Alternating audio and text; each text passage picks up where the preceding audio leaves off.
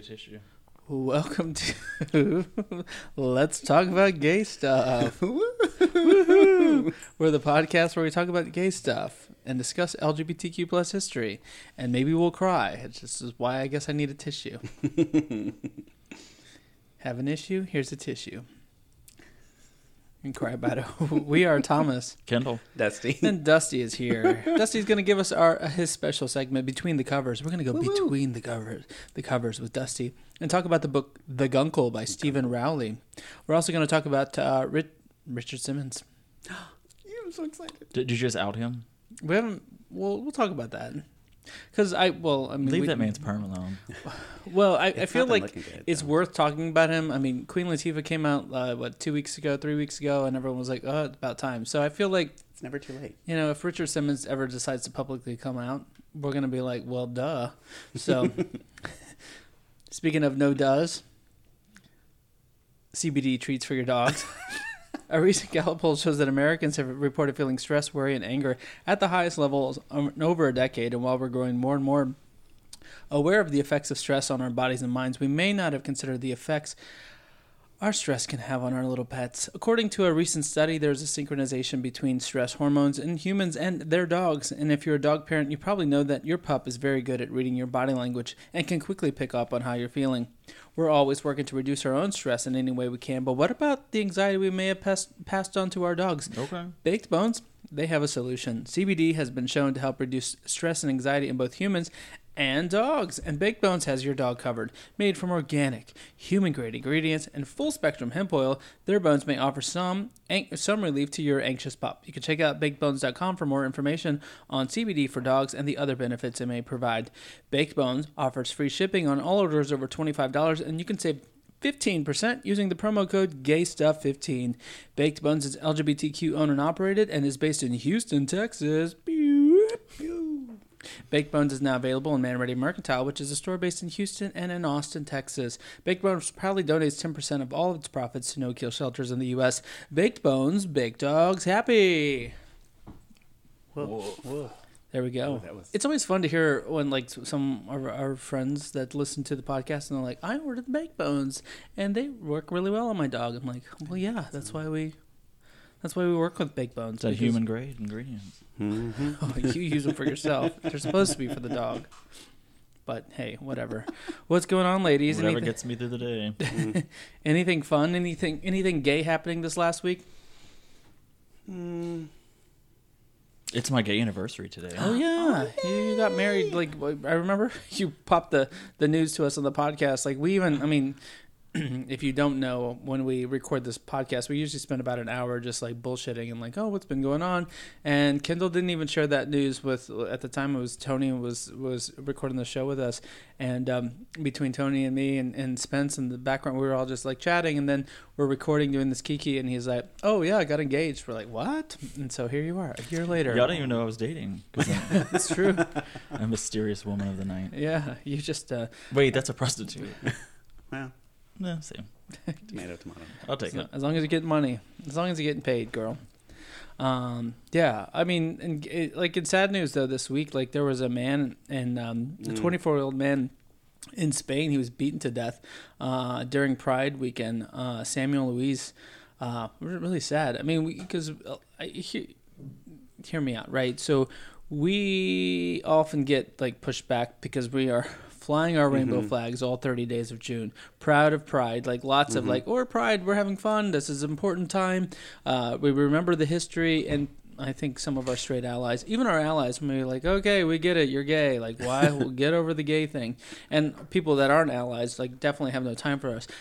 But pride is important because shit's still going Mm-hmm. Yeah, down like like this, this. yeah. I mean, this poor boy. I mean, uh, And in front of were people, like it was one of those incidents where like people were watching, it's happening, and they're it's Well, he was FaceTiming a friend, and then they and assumed, he, was he was recording him. them. Yeah, And we all thought this was like, I mean, in the in the context of the U.S., we talked like recently in this past like we just hit like the 25th anniversary of like Paul Broussard's beating Mhm. here in Houston, Yeah. uh, which we've talked about on this podcast. And you know Matthew Shepard, oh, those things don't happen anymore. They're still happening, even if they're not happening in the U.S. It's I mean Yeah, we someone more- got lucky, right, that it didn't happen in the U.S. I mean, what's to say it wouldn't? I mean, we get plenty of hate messages on our posts, uh, especially our advertisements about um, about about our podcast. So, I mean, for this this to happen in Spain, I mean, Spain's not a it's not Uganda, right? Yeah, I it's a mean, pretty- it's a progressive country, um, albeit Catholic, but it's still. I mean, they they I think they had.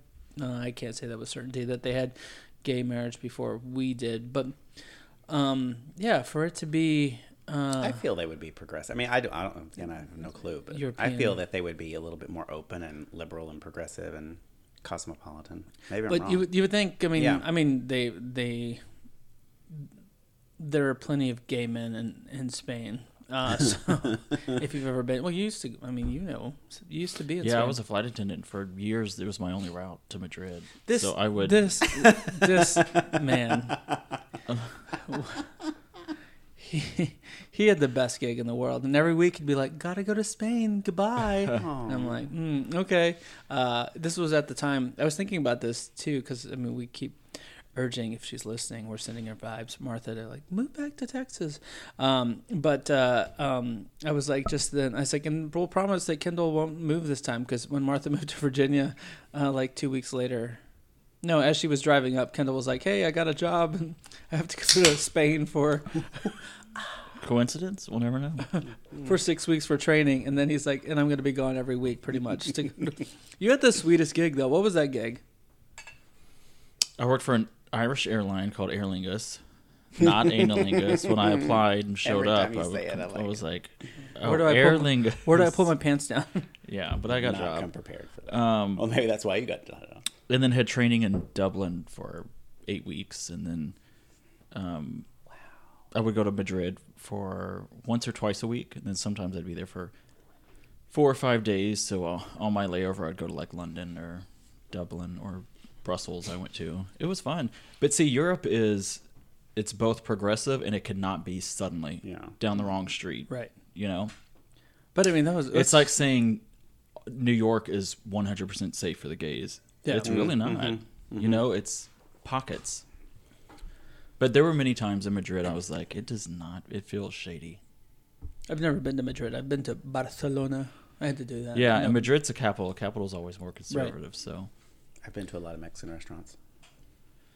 see, That's about it. bottomless.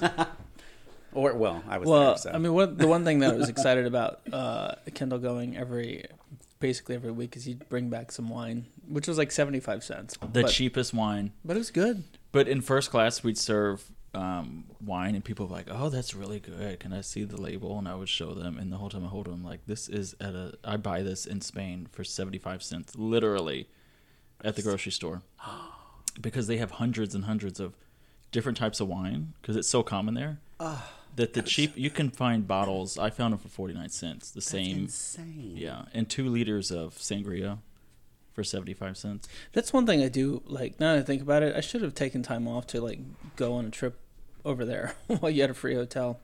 Coulda, shoulda, woulda. Why did I do that? Dumb. Anyways, that's not what we're talking about. Spain. This poor kid, though. I mean, getting murdered, Mhm. and just another reminder that our community is constantly under threat of violence. Mm-hmm. Um, yes. Well, look at the trans Spain. murder rate in this country. Yeah. Mm-hmm. Well, I- there's still LGBTQ violence here. I mean, people will yell again. I mentioned the Facebook post, but people will yell "fag" at the door. I mean, it's. I don't At feel like your it's- door. Yeah, I mean, we've, they've yelled at Spencer and I holding hands down the road. At this door in this house? Not at this door. oh, okay. I didn't house, know because you had a flag. Mm-hmm. well, we do have.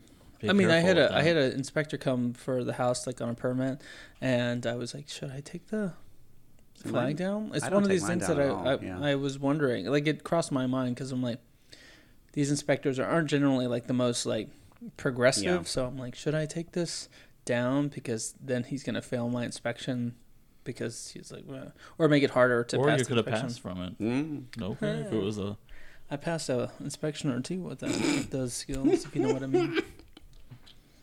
we're a proud community, though. I mean, we just it, it, like I said, it just goes back to um, the senseless murder that we have to keep fighting. We have to be united, though. I mean, Mm-hmm. and it, it's easy, I think, these days for us to start to fragment um, because I mean, and you hear it all the time, like in the, the L and G and B of the community um, don't always uh, see aren't always fighting the same fight as Yeah. the the T, right? Um, because you've got uh, you know we've got gay rights. But I mean, as LGB LGB, I mean, we're still yes, we can still get fired from our jobs. Well, no, not necessarily. Yeah. Um, but get kicked out of our homes, not Yeah, be still a allowed lot in of places. rights we don't have. Uh, yeah. But the trans folks have it worse, and I, I feel like uh, the LG and B aren't always up to the task of fighting for our trans uh, siblings. No, No, and it's um, well, right now they're really taking it from the. A few years ago, it was a bathroom bill. Now it's Mm-hmm. the we talk about it all the time, but it's very important to keep talking about it. These stupid laws where Florida either passed or try to pass a law that teachers should have the right to inspect a child's genitals to make sure that they're. How uh, humiliating! Did you hear that? Uh, no. But as a teacher, I would I would never To want make sure they're on the right sports team. because I I just no. The fucking Texas legislature, the I just governor. I can't even imagine. One, I can't imagine what what person is going to be like, yeah, pull down. I, who would willingly accept the position to inspect a, an oh, underage Oh, person? A lot of Republican That's men. that's it blows my mind because I'm like I would never step up to do only to humiliate you and say you exactly. Need to be put in You're your in the. I, But the the Texas legislate the Texas the state of Texas is on the same path. I mean, they opened up Mm-hmm. a special session, which is only supposed to be done, I think, for extraordinary circumstances, and none of the agenda items have anything to do with anything extraordinary. One of the items is making sure that kids uh, that are playing sports uh, are playing the sports with which the with the birth which they were assigned or the the gender with which they were born with. So Assigned at birth, Assigned yeah. at birth, yeah. So it is. Uh, um, I mean, it has nothing to do with the the grid uh, the energy grid, the the the, the fact that we can't get freaking power, and the uh, most uh, oil and gas rich uh, state in in the U.S. that we take pride in, um, and we we take pride in Texas that we don't uh, have the same energy policy as California. We're not addressing that. We're talking about trans kids and making sure that Yeah, trans kids don't compete in No, the, the wrong quote unquote the wrong sport.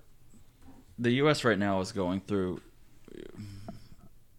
Every few decades, we go through this conservative swing, Mm-hmm. and this is one of the most drastic I've seen throughout history. To where it's really almost like a Taliban type. Texas passed um, today, I think it was, to where the abortion enforcers, you can sue an abortion clinic or someone who gets an abortion, and the state will give you ten thousand dollars for doing it's that, just it, so that the citizens or the enforcers. That is some um, Handmaid's Tale. it is. That's some vigilante, like just random Taliban person down the street. Yeah, It's very scary, and actually, the whole world is becoming. It's going through a global conservative streak, Mm-hmm. which is what happened before World War One and World War Two. It's actually Mm-hmm. very scary. It's not just the U.S. And I think that's why it's like the super margin, like trans and like those, uh, that's those communities because there was like, okay, gay, they're not comfortable with it, but it's more widespread, I feel. So now we have to funnel it down to the smaller, more, you know, what do you call it, specified sec. And I think that's why they're receiving the brunt of it because they're the most different, the weirdest, the most, you know, that let's focus it all on that. It, it calls into question like there's uh, I think some The economists that, minority. that Yes, call it yes. like the the McDonald's uh, theory like any country with a McDonald's won't isn't willing to necessarily go to war with each other because there's if you have a McDonald's Mm-hmm. your your economy has evolved your society has evolved enough that like you don't you have a lot to lose if you go to Yeah. war right and so it uh, but it is calling to question this this aspect of that because I feel um, yeah here in the U.S. Uh, I I don't know where this this ends, but there's a lot of angst. They've just started. I think, yeah, this I is think all sadly, just it's, beginning. It's actually very frightening. Um, Mm-hmm. Tucker Carlson, the biggest Republican push right now is to put cameras in every single public classroom so that teachers can't teach critical race theory. So they're passing laws to inspect kids' genitals. They're passing um, laws to put video or trying to to put video cameras in the classroom. It's oh, and they're all saying to very invite the, the Marxist and communist ways of the liberals, right? and they can't even define Marxism. Right, Mhm. but it, it it's so backwards. That's why you know you were texting me this stuff the other day. I'm like, it, it's a circular, nonsensical argument to me because it's like, oh, we're trying to protect our freedoms, so therefore we can squash protests, which is what they said Yeah. in in Florida, right? We can, Their freedoms, not everyone's freedoms. They're, they're Not trying to free- yeah, protect it's their a certain- freedoms. right, Mhm. which is then say that. Don't say it's everyone's. We're trying to protect America. You're not trying to protect America. You're trying to protect your own freedoms. Oh, I That's, don't that's think my, they're- I guess they're my point is like, that just anymore. just say that. Um, I don't know. It it's uh it's scary. It's hopefully we'll get through it. Uh, I don't know. It's. I think here's what I I think it's important for us to continue to be visible and out and Mhm. to prove to folks that you know to dispel the stereotypes that are out there. But it's not easy. I mean, again, we'll talk about Richard Simmons, who's not out, but everyone just presumes he's gay, Assumes, right? yeah, So yeah. um, I don't know, it, it, but it is important for people to, for that visibility to be like, oh, because people love. We'll talk. Again, we'll talk about him in a little bit. Richard Simmons. Some people like when they hear he's gay, they're like, oh, I don't want anything to do with it. But I think there's a good chunk of folks that are like, oh, well, if he's gay, then I'm cool with that. Like, Yeah. gay people aren't so bad.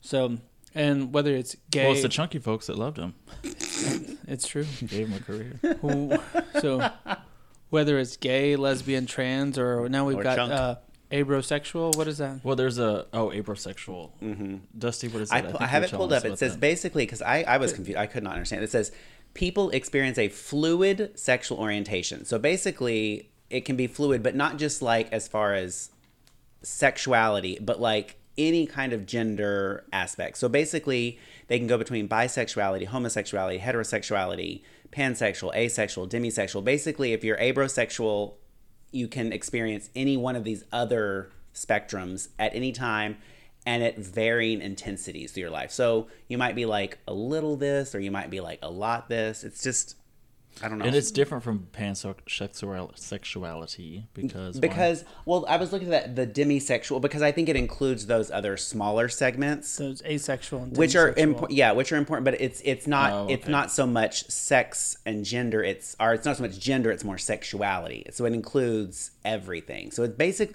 i don't see it like you were saying earlier it's almost like couldn't anybody almost be this it just depends on the relationship you're in the the phase you're in in life the person you're I, mean, attracted to I It's guess just- that's, that's a different term for sexually fluid. I don't. Know, I think I, that's, what it kind of what it seems, but I think it it deals it encompasses sex and gender, and and, and not just one. and not having sex, right? Exactly, Which is, which is I think this pan uh, pansexual to your point. Like they'll have sex with oh okay uh, I think that's- yeah. Uh, they'll have sex with men, women, men, which is a bisexual, right? Mm-hmm. But a pansexual also have sex with a trans woman or a trans man, right? So that's because it's genderless. Yeah. and It's the demisexual is someone who's attracted to Demi Lovato's new haircut. I, Yes. Which you know what, and if you watch the legend, I'm glad you brought this up because I Demi's hair, I like them with the long hair, but on Legendary, Brad and I are addicted to this show on HBO Max. If you don't watch it, then I'm sad for you. But they were on there, and they had, it and the entire part was jeweled, and I think that's going to be my new thing. Oh, I knew- okay. it's, it was fabulous. So Well, somebody said online that her haircut looks they- like the well, Pepsi no, logo. he's saying they. So uh, that Demi's say they, pronouns you are they. oh, them. okay. and it does, it does look like the Pepsi logo. But if that's what, Pe- then I'm. But I've always liked Pepsi more than Coke anyway. So There- I'm a Pepsi sexual, I guess. Okay. Add that Um, P to the list. But no, demisexual is you you will only be sexual after a deep Go ahead. penetration. that's dinner after a deep uh like uh emotional connection. There's no so no hookups. So no and intelligence is scolio sexual. I don't know. clue. There's a lot, There's and a I'm not making fun of that. No, I- because there it's you do whatever you want. It's just well, I think gender, uh, not gender, well, gender and sexuality is I don't think there's more it's- than just gay or straight. Oh, definitely. Even I LGBT. totally agree. Yeah. But that list of letters. I told you, I just we need a witchcraft word. symbols. We need a word. It, it's gonna be It's it's so like long. Prince. It's we're just gonna have. Maybe that's what we need. We need a symbol, and that's what needs to be. And Well, the how do you people say formerly known as LGBT. the people plus. I'm symbol.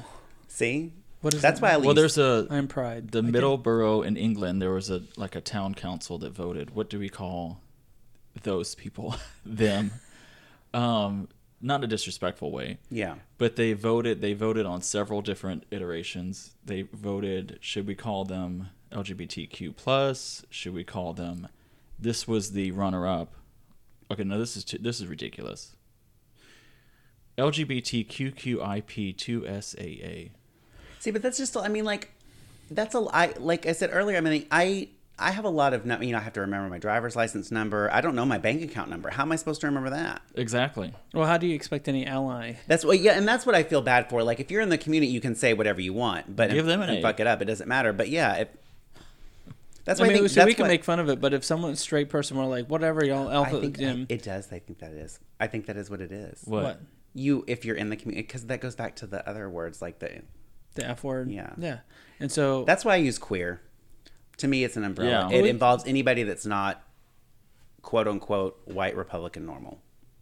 I agree. That's why I use it, and I feel comfortable. But I know not everybody does. But I think But, that's why I we need a, we- a- just we- one word. we- I kind of- typically say non-straight. we we we I don't like say one. do it to ourselves, but I mean we we we do it to ourselves, which I what I guess that's an Oh, asexual. that's another sexual term. uh, That- well, Monosexual. But I mean, I mean, really a for thing? instance, we had the rainbow flag, and then we've added I'm that every now and then. more aspects to the flag, right? We've Now we have added trans trans- and people of color. well, that's the flag industry making us buy a new flag every year to keep the flag industry afloat. Did you say flag or? f- I don't use the Tomato, tomato. Tomato, tomato.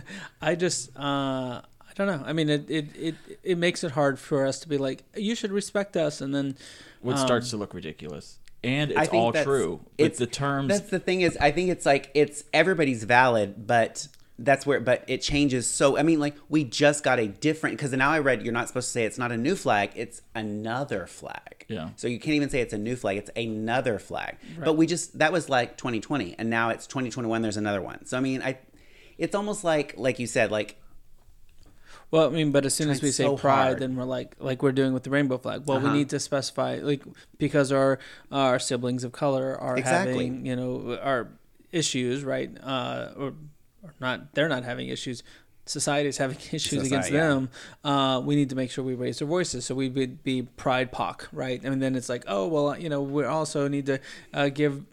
It would it would be if we gave ourselves one unified Mm-hmm. term, we would have I think it's just we'd word. have to add some other things to it, That's like we're doing now. One word, like I said, potato. No, We but I'm telling a you, word. a word would not suffice because we had a flag, and that flag did not is not sufficient. well, it because, also covers gender and sexuality, which is not because you could be trans and straight. yeah, Yeah, you could be yeah. gay and trans. So what this Middleborough Council Council voted on was to be LGB anti, which is lesbian, gay, bisexual, No, and I think that's transgender. your, your lesbian. I, I see. I hear auntie. and I hear like your your auntie. Like I don't I'm like your little auntie. Like I mean, your Oh, little but- lesbian well, they're. British, so maybe the accent makes it a little. I don't know. clearer. Maybe it sounds better. Let's auntie. aunt. But they did that to separate um, transgender from sexualities. which is it is right. That makes. I mean, it, yeah, because you can be like you said. If you're a trans woman attracted to men, you're not gay. You're just yeah. I mean, so I, I can understand the distinction there. But but we, we must also understand our L, G, and B community that are we are where we are because of the the, Exactly. the transgender community. Mhm. Well, that long one I just said that I don't two. have the strength nor the time to say again. one of the A's was androgynous, but androgynous doesn't have anything to do with anything other than a, a look. that's a image. Yeah, that's like Tilda Swinton. I don't know. You know what? Do we got a solution it's just here? it's I I I think we just need a word. That's what I said. That's why I did. What's your word? Well, I say queer. That's why I say queer because queer to me is anything that is because I think abnormal is a negative word. So I think anything that's outside of the norm. So Yeah. it, it covers to me personally, Dusty. It covers sexuality and gender. Anything that is not Is- of the. Is that how you identify? I would say queer. I mean, well, I say gay as far as sexuality, but I say queer to refer to myself as far as like because that includes like to me that includes like any like uh gender specific norms or thing that I don't buy into, like nails and makeup, like like you know like Nails, body, like all hair. yeah. So uh, to me, because like there's like you know colors, and I don't I don't buy into any kind of gender norms or anything like that. So that to me is the queer part, but gay to me means I like the D. LGBTQD. That, that's what yeah. Well, that's- you like the term queer. It's easier. But I you've been calling say me queer, queer since 2008. Hey, get over here, queer. yeah. And you came. Did Yeah, literally and un- figuratively. until until until after the till second year. 2009. I just say whatever it is. Yeah, yeah. I, I mean, I think we. I mean, we have to be accepting. I mean, I know we're Yeah. making jests, but especially to our straight allies who are listening, um, who are like, "What the fuck is wrong with you all?" all?" Like, we have different identities, and I think it's just Yeah. important to respect that because it's not just. I guess if you're to your point, Kendall, if you're not, if you're non-straight, I mean, we're gonna have different. And I have straight friends who are in straight relationships and who have been either kissed a girl Yeah. or you know have had lesbian or gay affairs, and it's like That's okay, that cue but questioning. yeah. so uh, just- you identify as straight, but you I mean if you weren't married, maybe you would identify maybe you would live ninety percent of your life straight, Yeah. but then I don't know. It's just I, I think it comes down. Uh, everybody ultimately wants to be seen and acknowledged for what they are. Nobody wants to be marginalized. Nobody wants to be, you know, you know, talked down to. I think it's, you know, like so. That's where it comes from. But at the same time, it's just like And these, It I mean, a lot. these labels are helpful for for the people that are like, "Am I alone in this world? Am I a freak? Like, what's wrong with me?" And then you're like, Exactly, "Oh no, there's a whole community." Which is the then I mean, we to define what you are. society like feel. will shit on the internet all the time, but I mean, it, That's a there's some thing too. shitting on the That's internet. That's another letter. Uh, there's some Yes. uh, It's got a section. there there are some. Well, that's a fetish. That's different. Fetishes are different than I, I think sexuality, right? Um, uh, or no, no. I don't know. Maybe. I don't know. Now, you- now you just guys confused me because I was I was Maybe about to button this up and I'm like Yeah, it's a it's a fetish, which is different. different. Yeah, those are fantasy It's a sexual fantasy. preference. Pre- well, no, you can't say preference. Well, for a for a fetish, But I think it would be a, kink or an interest. An interest. Uh, uh, Okay, an interest. Yeah, it's a fantasy. Too. I mean, I think Yeah. there's something. I mean, not every fetish you have is something you do it that every want- time. Yeah. So Well, did y'all hear about that guy who came out of the closet at 89? And then when he was mm. 91, he got a boyfriend who's in his 30s and he's really cute. what? I good for him, but as a, I mean that's some, that's beyond daddy issue. That's like grandpappy issues. I don't like. well, I hope it's not because he has money. I hope not. But I mean, like, I guess that's where it falls into like you know you just the person. A D's a D. Oh yeah, a person. He's just a person. It's kind of you 91. Spencer.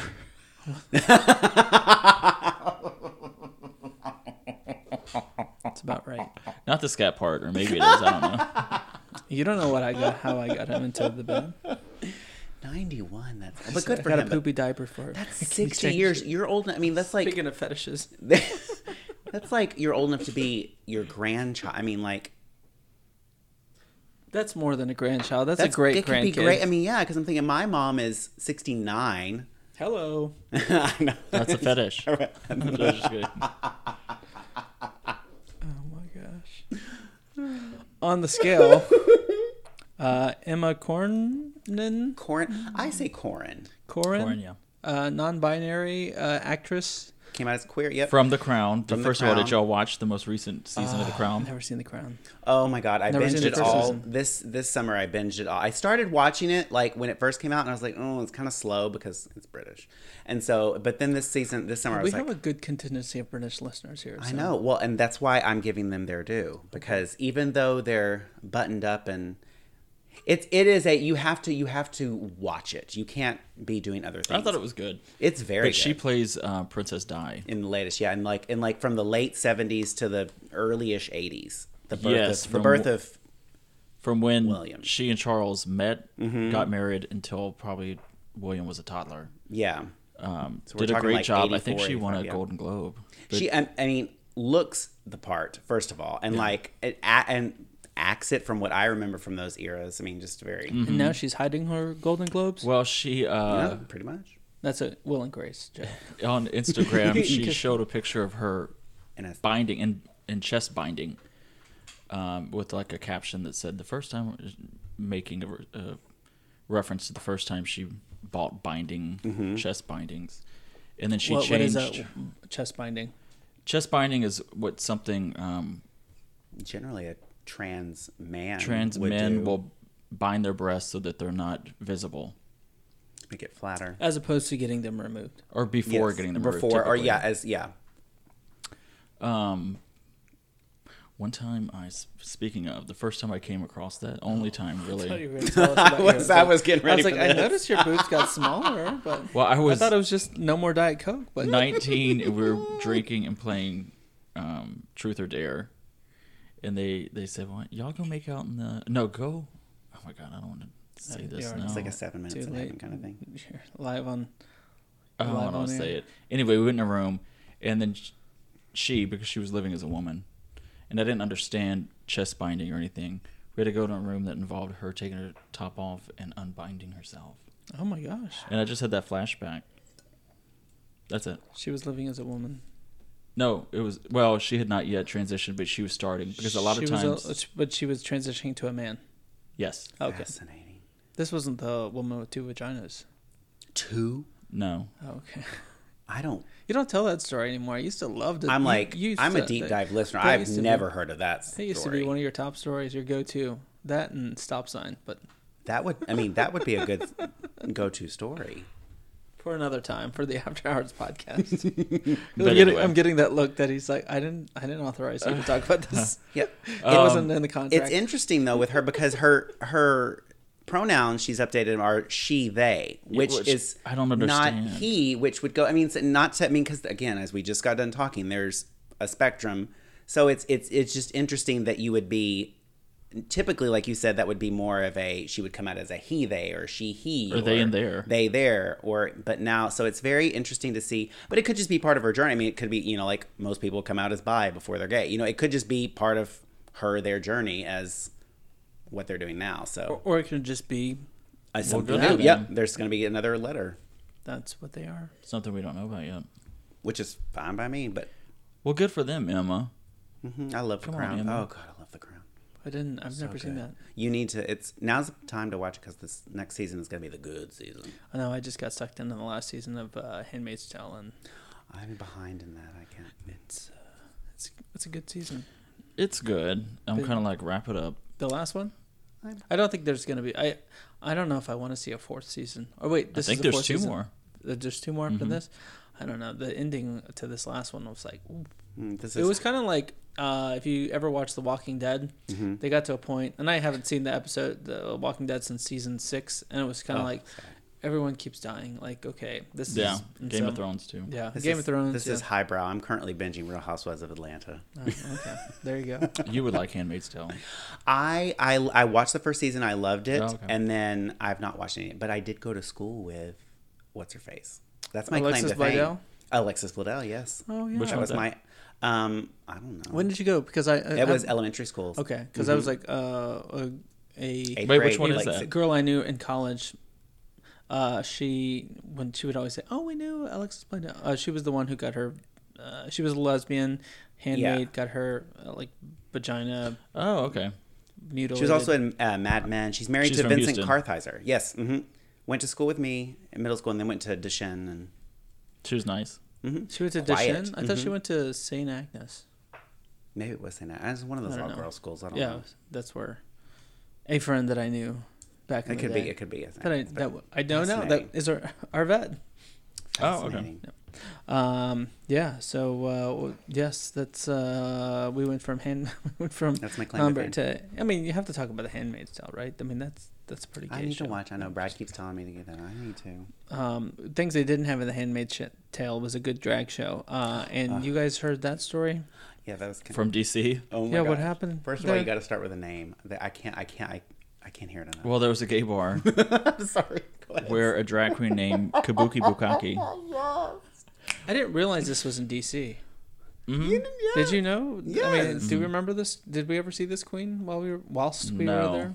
No, but we were there six years ago. Oh my gosh, six or seven years long ago. 2014. We moved in 2000. Seven years. Yeah. Holy sh! Um, but she P- Kabuki Bukaki during a performance pulled up a straight woman onto the stage Mm-hmm. and started twerking on her and dancing on her. Which is all at, at 10 That's what drag shows happens. I mean, that's- And the lady said, eventually said that she performed oral or simulated, oral sex oral on her, yeah. and the Kabuki was like, "No, I just tripped and fell into your lap." It was an accident. But then she got the Which is what, but I mean, that's what happens. But even drag show. that, that's very. I mean, no offense. I would have not. That's that's what the you fact that it at wasn't done on purpose was more surprising than the fact that it. That's what you expect at a drag show. You well, do. so the lady left the bar and called the cops for sexual assault. assault, which is a big word, which causes them to come out. So she the- Quickly. They came and arrested her, and she was in jail for two days. Oh, the drag queen. The drag queen was in jail for two days. What'd Um, she do? Her charges I- were dropped. But dang, we've all been to a I mean- drag show where they do stuff like that. Then don't sit in the front row. Why did you go to a drag show? Well, yeah, they put their head in between your crotch. Like they, you sit down, they spread your legs. They put their, they do like a headstand in your, in your, like a strip, like a strip. But we don't like- even know if Kabuki Bukaki did that. what I'm saying is, I'm sure there's video footage Oh, I'm somewhere. sure somebody somebody's out there with their phone. But even still, like, I don't know. I mean, in the world of like hashtag Me Too, but don't this is- go into a gay bar. I Go to a drag show. that's what and it- then yeah. Call the cops on someone's performance. You went up there. If- no one kidnapped you to go up on stage two I- days in jail. Like, so here's the sh- there's the shit here. and right? released with no charges. You get in jail two nights, right? So this means you're not in the drunk tank, Mm-hmm. You or can't- you're in a, like yeah. you are because I I know this from experience. You you get thrown in like We'll get that after the uniform. vagina story. you get uniform. You get in a cell. You're with the rest of the the criminal. Like I don't mean this in a bad way, but you're with You other know, the people. people that are there for doing something and, and wrong. look, obviously you did something wrong, or in this case, this person was not Bukaki was not convicted of anything. So, um, but I mean, so there you are with people who are maybe like hardened criminals, yeah, Hardened criminals, Well, and, guess and then is the fact like- that like most of these queens, I'm guessing, if like it's like a lips or like that's like two nights of work. I mean, that's a lot of money. You know, what I mean, so you got to look at it that way too. I was what I was thinking is like, yeah. that's two nights of most have day tips and works. too, and, yeah. yeah, exactly. So who knows? I mean, aside from that, I mean, that's a lot of income that that person has now suffered. Nothing that was alleged seems like sexual assault. You might have been uncomfortable. It's not illegal to make somebody uncomfortable. But then you, I mean, I, I feel, I can't imagine somebody going to a drag show and being so naive that that would have surprised them. Well, I would say nowadays that's the case because the most of again most of the audience, at least my experience here in Houston at uh, Hamburger Mm-hmm, true. That's what Mary's, Brad said, yeah. is It's white girls. Yeah. ninety nine Well, percent. when Brad and I went to that that um, that drag parties, show yeah. in Atlanta, a lot of them were just, I mean, and which is fine. I'm not calling, but like it was a lot of and it's white girls there for birthdays or and it's not even speckled with like if there's parties. A, if there's a man in there, it's not speckled with a gay like one of us. Like yeah, it's Yeah. clean. It's speckled with one of those girls like boyfriends, Mm-hmm. Exactly. straight dude who doesn't want to be there. Yeah. uh, I mean maybe he does, which is why he's there. Mm-hmm. But because the other nine boyfriends didn't show up, so why did that one? But so I I guess my my point is like uh, for you to say, well, you know, they they should know better. I'm like, I I think they don't know better. They just think it's a all they see on RuPaul's Drag Race. That was the other part of uh, it. Is like, yeah, has RuPaul's Drag Race watered down drag? Which I mean, that's a conversation Brad and I, because he's you know obviously been out a lot longer than I have, and he's he remembers Drag Race back when it was like season one, two, like when it was queens that were like from the street. You know, now you've get these people that's professional and they've grown up watching it, and so it's a different, a different you know crowd of people applying. So it's a different brand that they have. You know, they've already they're they're established, they're successful. So it's just, I mean, but obviously they think that it's more of a an act rather than a experience. I feel. well, I mean, old school drag, right? And I don't even know. Like, I can't even claim to know it that well. But it was more. It was more raunch. It was campy. It Yeah. was sexual. Mm-hmm. It was in your face. And now that's what it's- yeah, that's what- it seems a bit more fun. Which is, it was fun then. Which It's is what happens. I mean, it's- that's what happens with appropriation. I think it depends on the down. venue. Yes. If you're going to Hamburger Mary's, that's Chili's. yeah, you're I not mean, a lot expecting of to get drag queens face. make fun of Hamburger Mary's. Right. Um, you're sitting around eating. Well, because everything's a Britney Spears song, or you know, it's something that the, that Something the straight can ca- like to. the mainstream crowd that's there can relate yeah, to. what right? kind of place was this? It's Do we know? not some like B side track of a Madonna Mm-hmm. album from 1980, or you know, It's a some- restaurant. Yeah, or some local artist that they're jamming to. It is, uh, yeah, it's a restaurant, and it's a it's a what is it? What do they call those? The dinner theater shows. Yeah. Didn't- yeah. Well, Let's see. This place was. Let's see. I'm trying to do. I mean, maybe we're not all there because uh, you know- DuPont Circle Underground is the name of the place. I've never been there. No, that wasn't there when we went. DuPont Circle Underground. But Dupont Circle is the gay area of town. Oh, it used to be when we first moved there, and then it was like Logan Circle. Because it wasn't at that point. It was start being gay. You could you could do. You didn't have to be underground. I mean, eh, pun intended. Like you hmm. could you could be out traipsing around Logan Circle and go to brunch, and it was fun, and people weren't gonna call you the f word. Well, you can still be gay there. It's just their gay bars are dying like Oh, every other DC city. is very gay. yeah, but they've lost a lot of their gay bars. Yeah.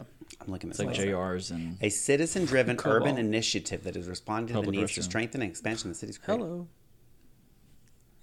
Hmm. Uh, well, uh, I'm glad she so she was arrested, but But No let go. Yeah, charges. no charge. Oh, yeah, that's as good. soon as they issue, as soon as she was released, there were no charges. I mean, but at the same time, it's the well, whole. should there be charges against the woman that alleged that? You got. I some- think so. Yeah. I mean, I I think the drag queen. they said six Ms. cop cars showed up. Well, and and like they, but like the article that you sent said, like then it perpetuates the idea of people driving by. Oh, there's a a gay bar with cops outside. So then it's the whole. It's not just this one incident. It's the whole image that something going on there is wrong. Something going on there is illegal. Something going on there needs to be, you know, brought down a notch. And so I mean, it's the whole image that you know. Well, there's a huge group still to this day of gays that were like, I don't want gay marriage. I don't want that straight lifestyle. Mm-hmm. I don't need it. And watch if you if you get same sex marriage, and I don't agree with this, but there are a lot of gays that say. If So you get same sex marriage, if you start um, if you start trying to be accepted, we're going to turn into their Disney versions of what they want us to be. It's the same like this whole conversation of should there be any kink Yeah. at Pride. Well, I mean, even just like what we talked about earlier, like the trans are because trans are the least, you know, like now it's okay to be gay. Everybody wants a gay friend. It's okay as long as it's, but that's why we got to come after the ones that are more, Yeah. the more hedonistic, the the worst ones. Then because it's okay to be gay, but you do it over there and it's fun because I watch it on TV. But We'll tell you how we're to be Exactly. gay. Yeah. so we're losing our gay bars. Or apparently, we're losing our porn sites too. XTube is gone. oh, that's okay. That's not my favorite. Gone. I'm okay. That's shutting I'm- I'm down. but you know why I think it's shutting down? I didn't read the article. I just saw the headline. But a lot of because so many um, of those sites informed have commentary here. such they have like rape videos and pedophilia and Oh. Oh, okay. well, I'm not into that, obviously. they're shutting down because they don't want to be held liable. And a lot of those videos, the people that are in them don't even know they're on them After a purge of unverified because it's like hidden cams and stuff. I also feel like with OnlyFans, like you don't. I mean, although you have to pay for that, so You have to pay for that. So I mean, I think I think when you waive, I mean, then you waive some of your your rights to. I mean, because you're putting it out there for money. yeah. Well, I mean, you're doing. I guess you're doing it pro. It's a- Unless uh, yeah, I don't know. Well, the Republicans will probably try to make porn illegal too. They've tried that. hmm Didn't work. Porn is here forever. Woo! Just not on next. No, know what else is here for here? business. Business. Uh, yes. Uh, are you are you a business owner looking to make connections? Are you looking to make connections? They're gonna hate I say this. Um, and helping to grow your business, uh, join the Greater Houston LGBT Chamber of Commerce. The chamber plays an important role for LGBTQ plus and allied businesses in the Greater Houston area. But you know what? You probably have a local LGBT chamber uh, in your area, and there's also the National Gay and Lesbian uh, Chamber of Commerce (NGLCC) that you may be interested in joining. If you're an LGBTQ owned business, the chamber can help you get certified as an LGBTBE certified business, which puts you in a position to be a prime candidate as a diverse supplier for government contracts and government contractors. Find out more information about joining the Greater Houston LGBT Chamber of Commerce at houstonlgbtchamber.com. Are we ready for a slang, Slang bang? bang. Slang bang. This work this week's gay slang of the week Okay, is Sesbian. Spelled. S A Y S B I A N. Ooh, ooh, ooh. Okay, where's my buzzer? So that's someone who says that they have been with a woman in college, but it was just experimental, and now they're straight. Close. Oh, damn it!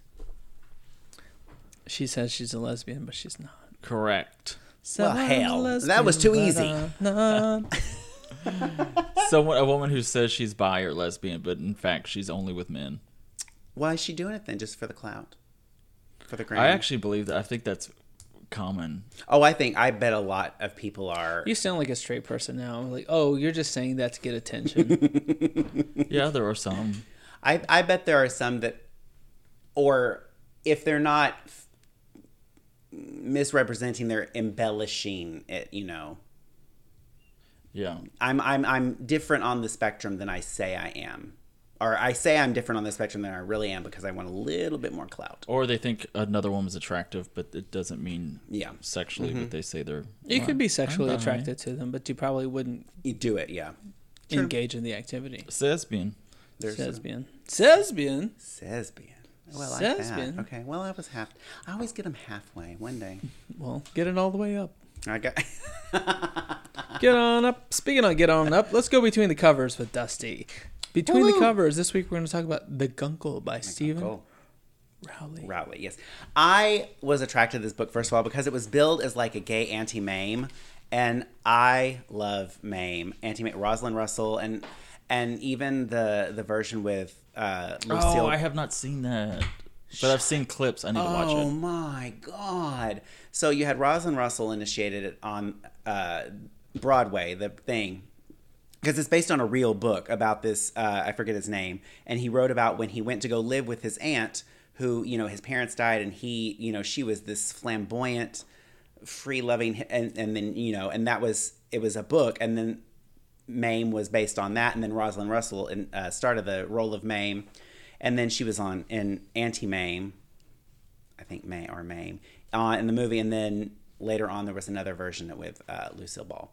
But um, so this book was billed as a gay Auntie Mame, and so I was in it to win it because I love me some Rosalind Russell. So we've got we've got this character named Patrick, and he is a former he maybe about five ten years ago he was on a show, and he was um, like the one of the stars of the show. So he was a big name, and he has since retired from that position after the show went off and he lives in Palm Springs, which by the way, I did not know how fucking hot it is in Palm Springs. Like hot, like not like Houston hot, like in the 112s and Yeah. that's normal. Like that's ridiculous. It's a dry heat, so your balls don't. I don't I I my balls sweat when it's hot. It does not matter the humidity rate. I'm sorry, I uh, Brad, I'm sorry. It's it's it's true. I don't I understand the difference between dry and wet heat, but if it's hot, it's fucking hot. It does not matter to me.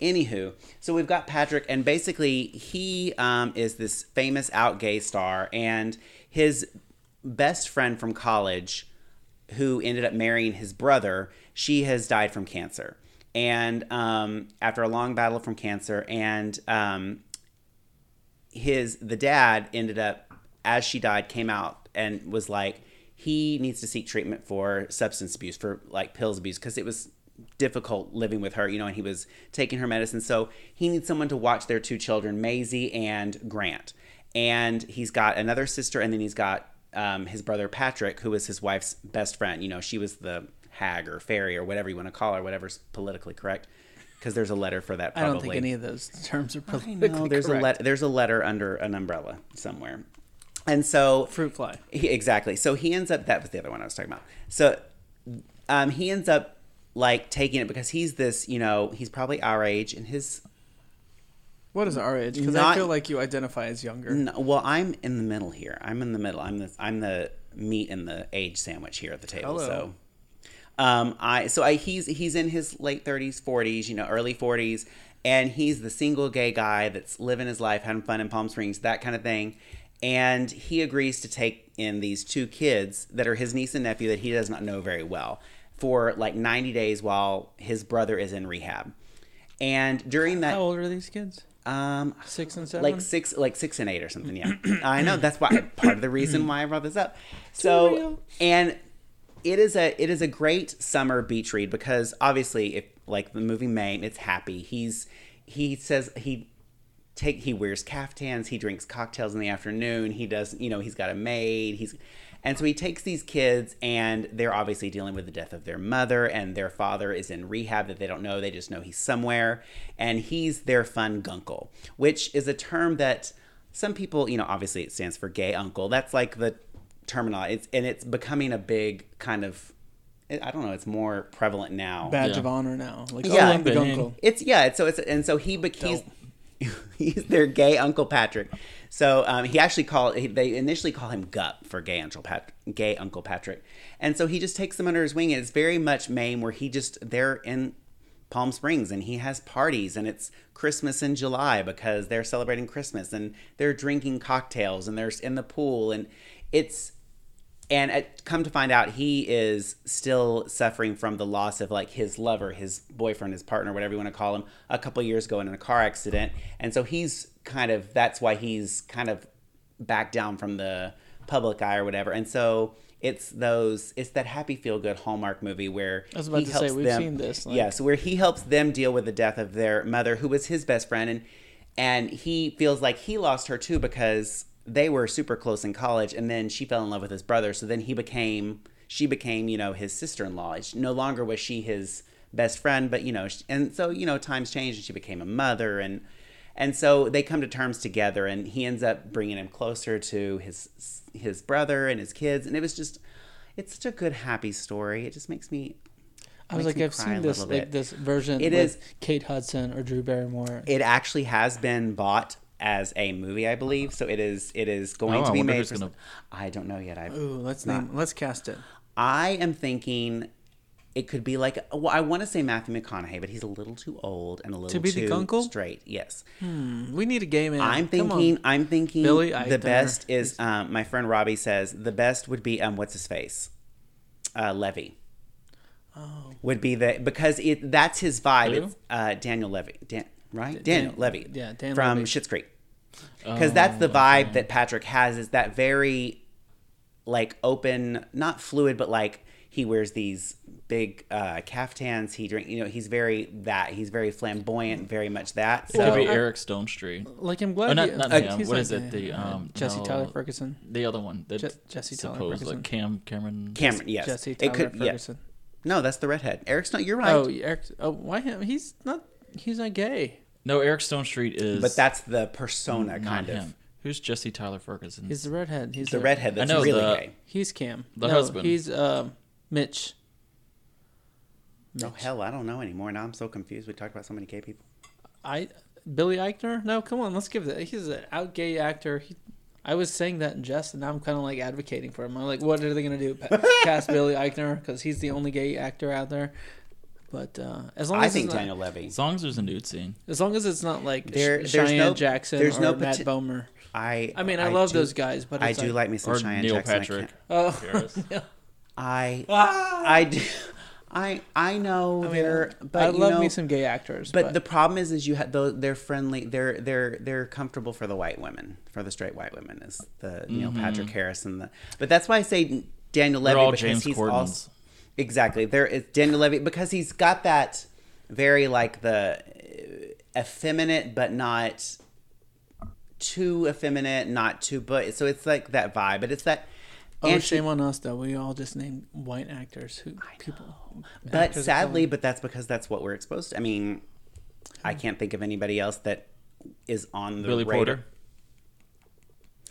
He would be great if he were younger. Yes, I mean, like if he Too old. not to be now we're ageist, ageist. but not but but but that would be a good a good a good in the in the vein of Billy Porter. If Who else though? Like but that's something. There's nobody that's that age that's younger. But it's very. Oh, what about that guy um, who played the gay iceberg on SNL? I know you're he talking would about, be but I don't good. know his Uh, He'd be really good. Bowen Yang. Yeah. we've talked about him on yeah, this podcast. it, it has to be somebody that's flamboyant but not over the top because that's it's like Mame. It's like that's what I love it because like if oh, we, Bowen would be good. Uh, let's start the campaign. so it's I don't know who it is, but Steven Rowley and his husband is an author also, but he um he's very he was just in Puerto Vallarta. He's very active on Instagram, but it's it's a good it's a good book because it's very it's it's not too deep, but it's deep, you know, it's just Hello. right. And it's it's like the hallmark but it's happy and it's it's it's i loved it because it's an easy read it's fun it's a good summer read Well, now Is that, that- X Tube's gone, all we have are books. Is That's that deep books. sad though? Like, can't, we can't think of any other actors besides like. I mean, i think it is but i think like i said it speaks for i mean that's who we Well, if you're a minority, let's say there's t- there are already a lot less gays and straights, and there are a lot less you're narrowing um, it down to minorities very small than than white people. So Well- it's like a minority within a minority. So you're not going to be Yeah. able to spout off twenty like you can the white gays. Mm-hmm. And let's be honest, the the white gays are more like you were saying palatable to a wide They're they're gonna bring it. They're gonna bring in the Which is the conventional straight thinking, women and their I don't think husbands who that's are gonna watch it with them. Which I- it's it's I will- wrong. It's I wrong. will say this: Bianca Del Rio. Uh, so the on Paramount, they Mm-hmm. uh, they just released some bad, bad, bad parody of oh Brady Bunch. Brady Bunch. Oh, Bi- yes. Bianca Del Rio, probably the best one on that that show. She's a professional. She played a mean, not a mean, like a good, uh, good Carol Brady. That's She's a point. professional, but she started in theater. Yeah, she looked like Carol Brady. I mean, her. I was like, Mm-hmm. Yes, I "Girl, you saw that." good." I'm like, you look. I was telling Spence, I'm like, she, she looks good. She looks. You like know a- who else was in that? She I know her as Sonique when she was on her Yes. season. Uh huh. But now she goes uh-huh. by Kylie. And she's on All Stars six this season out of I, nowhere. I, am behind. I'm only watched the one episode. I, I know I got it. she just performed, danced with Miley Cyrus. She was on the Brady Bunch remake. She's having a moment. That- Oh, oh, I've got one. Sorry, this is horrible. That sounds bad. But um, the host of Mario Lopez. Canada's come Drag on. Race, he's not gay. The host of Canada's Oh. Drag Race, what's his face? You should be ashamed. Really? Um. Oh, you know who I'm The talking guy about, he though. he was on. Uh, he's, He's got not three a drag He's queen? got three names. No, he's not the host anymore. Ty- but uh, Oh, the one that only did one season. well, they've all did Well, all. they've Stacy left also Canada. uh, what's his name? Uh, Drag. he was on. I had never AHS, heard of him American Horror until- Story too. I love him. Well, he was uh, Jeffrey Bowyer-Chapman. Jeffrey Bauer He was in that other movie that's really good. That's on Shudder. But he could he would be a good one because Yeah. it's very he's very. It has to be somebody like that's. he seems kind of boring though. Well, I think that's why he was ousted from Canada's Drag Race. Well, you know what? The search goes on. I mean, we'll we'll let the producers It's know. it is a good book. It's it's feel it's it's one of those books. Sadly, it's it would meet like Let us know who should do it. white women would be happy with it because it is it's a happy feel good book but it's but it brings this whole i liked it because it brings this whole the guncle this like other realm of like the community like this you know everybody's got you know a gay family member. This is you know somebody that's not gay. They're not going to necessarily get married have kids but they're there to bring that. And so that's kind of what it is like they're bringing that aspect into this family. So i like it because it's not and it wasn't a story about somebody coming out it wasn't a story about it wasn't sad it was so it's just ninety days, or did they like? it was 90 to- days and then the dad comes like back rehab. but they it, it well it was rehab yeah and but it was it was emotional rehab oh I've never been to Palm Springs. Desperate to go. I don't. I wanted to go until I found it was like 112 degrees, and I can't, I can't do that shit. You're a guncle, Kendall. Like, how does that? Put on your. My little geeses and geffies are visiting at the end of this month. You? Mhm. Oh, Uh, I mean, I mean, yes. they're visiting. So, so what sort of gay stuff are you going to introduce them to? Cocktails and drag races. Oh, I can't show them X Tube because that'll be gone by That'll then. be gone. You'll have to go to Pornhub or what is that? Hamps. What? Baking, nail polish. Oh, I thought That's we were what we talking about do. porn names. Um, I was still thinking about porn sites. Sorry. Kabuki Bukaki. drag queens. No. That's what we do to my nephews. Hey, check out this drag show. like You're on not a TV. guncle, are you? Because you're a only child. I am not. No, I am. Only, no, it would be by formerly married. so no. Oh, I'm okay. I know I'm an only child. I'm spoiled rotten. It's very sad. I'm a gad. Ooh, is that a Oh, thing? okay. Can I start a thing? Is that- I'm gonna look at. Gad sounds like something You're thinking of gonads. that you Uh, I, that's fine with splashed Too. on your chest after a. are you from? That's again. That's a fetish again. yes. So it's for some people. You're a daddy. Are you a business owner looking to make connections and help your business grow? Join the Greater Houston. Uh, we already talked about that once. God dang it! Our economy works owner is going to be really mad. We'd like to thank our sponsor, Economy Works. Need help with marketing? Hire a freelancer. Need help with building a website? Hire a freelancer. If you need help with benchmarking and analysis, hire a freelancer. Economy Works believes in the power of connection and wants to connect you with its talent network. The Talent Network has over 1,000 years of experience in growing in HR, marketing, IT, accounting, and other specialties. Economy Works. When we work, the economy works. You can find out more at economyworks.com. That's E C O N O M I W O R K S.com. All right, Dusty. Well, thank you for taking us you. between the very good. covers. Oh, I loved it. It was a good read That was a for my June good for my Pride reads. we, we love a good guncle. As part of the Guncle Network here. Mm-hmm. Yes. All right. So I want to their talk about. I wish there there are people sleeping in this uh in this house. Otherwise, I would be. I would try to give you my best Richard Simmons impersonation, because have you? What when you think about Richard Simmons, what do you think? Afros and short, short, shorts. shorts. Yeah. Short shorts, tank tops, a little bit. Yeah, okay. I could Tank go tops tank that tops. basically almost I actually went feel sorry for him because he was made fun of in the entire 80s. Like he was, 90s, 2000s, Yeah. 2010s. No. but they would invite him on and everybody would laugh on it at him. But he, He- was likable at the same time. But he was actually. I mean, I so in. in I feel. I want to feel he got in on the joke and was like rode the money part of the joke in. But I still I think hope. it hurt him. Yes, I'm sure- and- I'm sure and, there's I mean, way there are it didn't. several points where he he he makes throughout like interviews um, when they're serious because he doesn't have too many serious interviews because most of the time he's like. "Ah!" he he talks about being like the court jester. He's like when the the king is sad, he doesn't call his wife, he doesn't call the cook, he calls the the court jester with a pointy hat. He's like, and I'm the court court jester, and I'm that person. And there are sometimes when he would say it like that's just part of his spiel, and there were other times when he would say it, and you could tell he would like he had to pause know. and say, "I'm that court jester." Like he would get emotional about it because he's he realized, and I, those those kind of long pauses where it happened, I'd say within the last ten years, at least the interviews that I saw. Like he wasn't necessarily saying that in the early days. He would say it, and he would be like, "Yeah, I'm the court jester. Like I'm the court jester of fitness, and everyone loves me."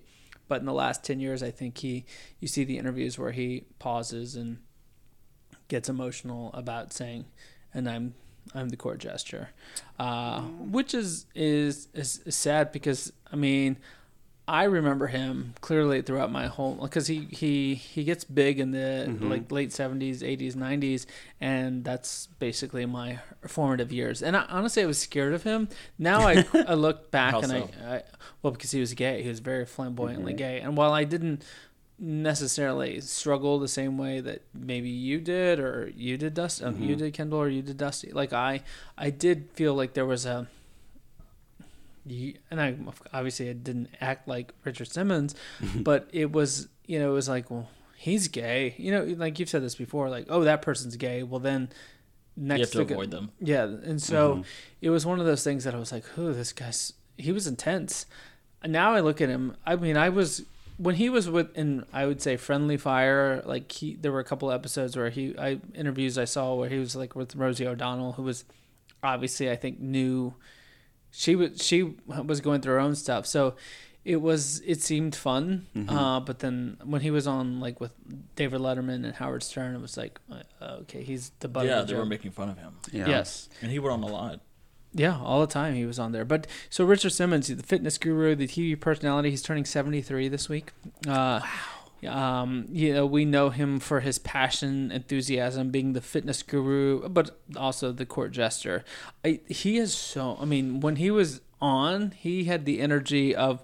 He reminded me a bit of Robin Williams, right? The Okay, I can see that. Yeah. he reminded me of a drag queen in terms of the comedy. Like he was sassy, he was flirty, he was in your face, he was quick and and uh, he had that that wit and snap to him, uh, but also the the the passion of a fitness guru. So he was all of those combined. And if you know a fitness guru, whether it be a yoga instructor, a spin instructor, any fitness instructor, they're like in it, right? I mean, if you know anyone who's in those communities, they they are they're involved, they are passionate about what they do, and they believe that what they're doing, whether it be spin instructing, uh, whether it be bodybuilding, like that is like this is the way of life. This Yeah. is the the through this activity you are enlightened, and I think he he definitely bought into that. Um, not so much that you would be like, "Whoa, you're on another planet." But he he definitely um, he was on another planet because of his energy. But he definitely bought into what he he believed in what he was doing. Um, he impacted the lives of millions of people and helped uh, them to lose oh combined like he, he he's quoting three million pounds that he wow. helped shed over the course of his career. His philosophy was like one number one love yourself. Number two lower your calories and watch your portions. And three move your bones. Um, so or move those buns rather. Move mm. those buns. So he was he but he recognized and it in i'll talk about it in a little bit that you have to love yourself. You have to have confidence in who you are in order to to make progress. In order to, if you are uh, ha- desiring to lose weight, you have to have confidence in yourself. Otherwise, none of this is going to work. Part of it is again because of his childhood. He was born on July twelfth, nineteen forty eight. In New Orleans. Uh, oh, okay. I did not he, know that. He said he lived on uh, 926 St. Louis Street. I saw that because he was there was a video clip within the last 10 years where people they were uh, in hollywood they were doing a tour of like celebrity mm-hmm. homes. And so this tour bus is like going by his home. Of course they're like oh there's richard simmons home. He steps out of his house in dressed in a, a good he wasn't in the tank top and short shorts but he was dressed in a very nice white thing. But he was like get out of the bus let's take pictures. And he was taking selfies with everyone and directing who should take pictures and how they in should hollywood. smile in hollywood outside of his home uh, and uh, he was like, there was one family who was like, "Oh, we're from New Orleans." He's like, "Oh, I'm from 926 St. Louis Street." And so, um, so yeah, he he was born to Leonard Douglas Simmons and Shirley May Simmons. Um, he was a hustler. He sold pralines and, and uh, pralines, pralines, pralines. That's the controversy of Louisiana. It's pralines. I call it pralines, but I say praline. A lot like, of people call it pralines. What do you say the mountains that start with APP? Appalachian. I say app. You say Appalachian. Appalachian is the correct term. the controversies here on Let's Talk About Gay Stuff. It's it's praline, but pralines on New Orleans street corners. So they, Just wait. Do you say Caribbean or Caribbean? Caribbean. Okay, me too. Wow. he was selling pralines on well, pralines on the on the streets of New Orleans. Like he was working hard at, ever since he was a kid, which informs kind of what he was, all that energy he has as as an adult, and what we know him as. But he said as a kid he had this compulsion for food. Fried oysters. I'm gonna make you He's hungry. from New Orleans. Po- fried oyster po' boys, crispy okay. fried chicken, okay. mashed potatoes, crawfish etouffee. He grew up. To, he grew to 268 pounds. He's a five foot seven man. Wow. He was a big man. That's shorter than me. Uh, but uh, he tried all sorts of things to lose weight when he was younger. He um, his parents tried to bribe him. They're like, okay, well, if you don't do this, then we'll give you some money that didn't work. Um, he they he was sent to a diet doctor that would put him on a 500 calorie uh, per day diet. What? Um, yeah, basically he was eating vegetables, and, and that didn't work either. Uh, he wound up going home or sneaking away and eating a pound of bologna. Uh, he he said he just didn't know how to stop. He's like he felt guilty then because he couldn't stop. He like his parents were trying to help him lose weight, and he wasn't losing the weight. So I'm mad I'm disappointing my parents because of that, and I'm also disappointing them because they're trying to help me, yeah. and I'm not doing that. Um, so eventually, he reverted to, or, or kind of wound, went down the path of some extreme weight loss measures. So he's using diet pills. He said there was a a uh, kid at his uh, at his school whose mom was going through uh, trying to lose weight, and she had diet pills, and so he was kind of getting some diet pills from that kid's mom. He started using laxatives, 30, 30 pills a day I don't. Oh, that seems like intense. I don't that's, know. I've never used a laxative, but it seems like that's an intense amount of. That laxative. seems a lot. I mean, that's that's a lot of. That seems like a whole time. pack of like laxatives. That just seems like a lot of potty time. It seems like yeah, it would burn your butthole. Um, he learned how to throw up. He said he would throw up three or four times a day. He was starving himself on lettuce and water for two and a half months. Eventually, with that diet, he lost 137 pounds, but he said he almost died.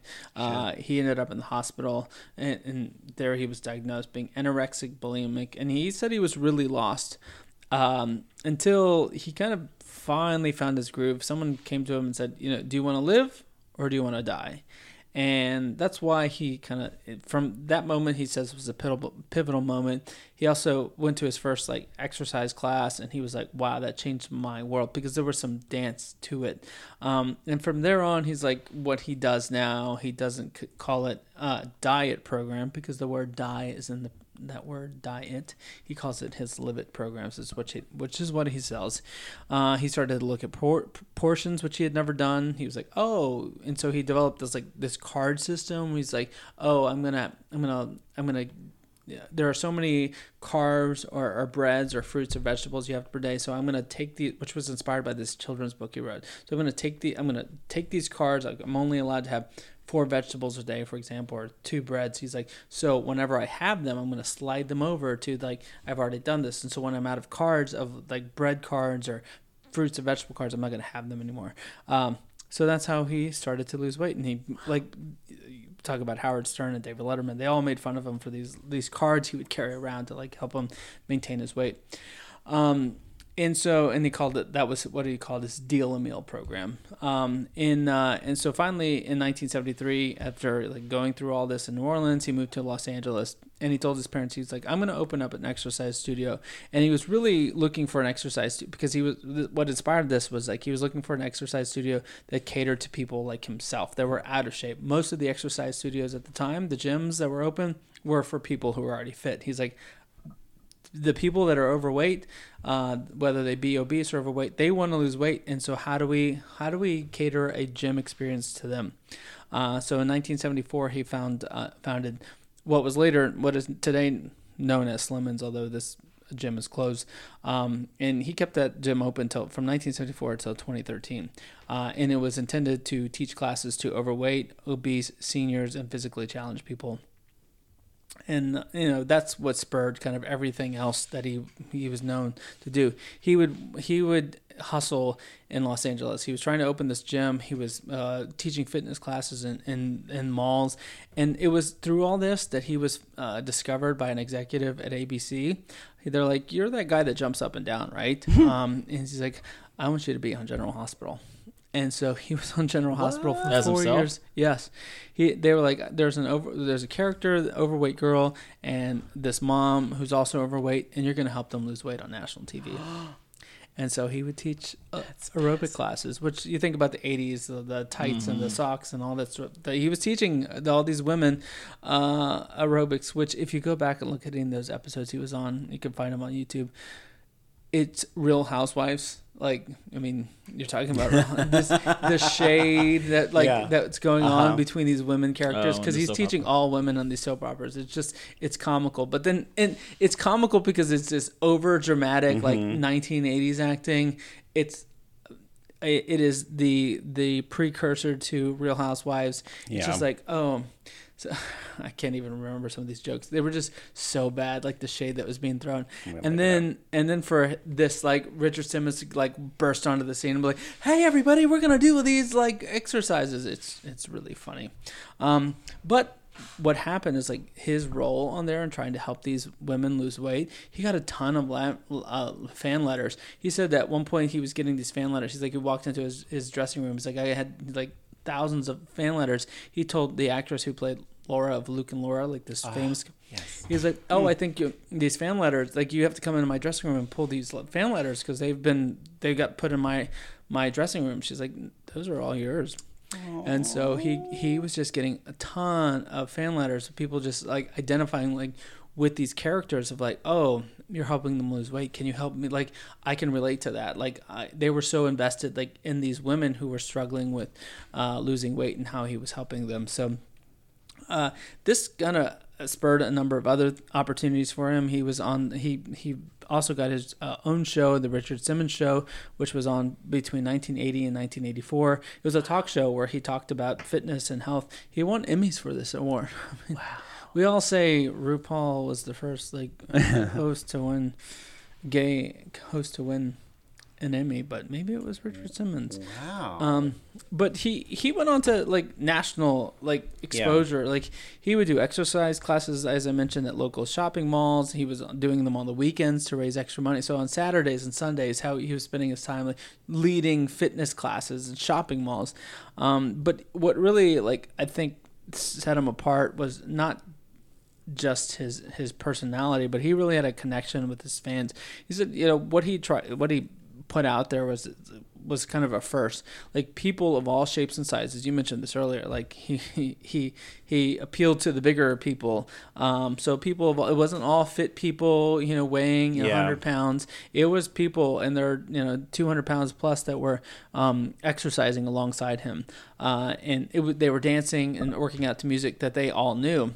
And he'd you know, put on these kitschy themes of like dances and proms from like high school that people could relate to. That really made what he was doing entertaining and fun for folks. He said that this was all inspired though, as when he was a kid, and no one wanted to be his friend because he was a fat kid. And he's like, I was dancing. The That's only true. way I Nobody would wants to be move, your friend. he was like, I would dance in my room in the dark, and there was a mirror. He's like, and that's what that's where these moves came from, and not because he was like a trained fitness guru. Like he was just a fat kid. I mean, by his own words, uh, dancing in his bedroom and to in the mirror, and that's what he. That's how he got the moves he did. The other thing, to your point, like uh, you you just mentioned, like with o- overweight people, like no Yeah. one really wanted to touch him. Like he he connected with his fans because he would hug them. Like he would do all these tours, book signings, and stuff.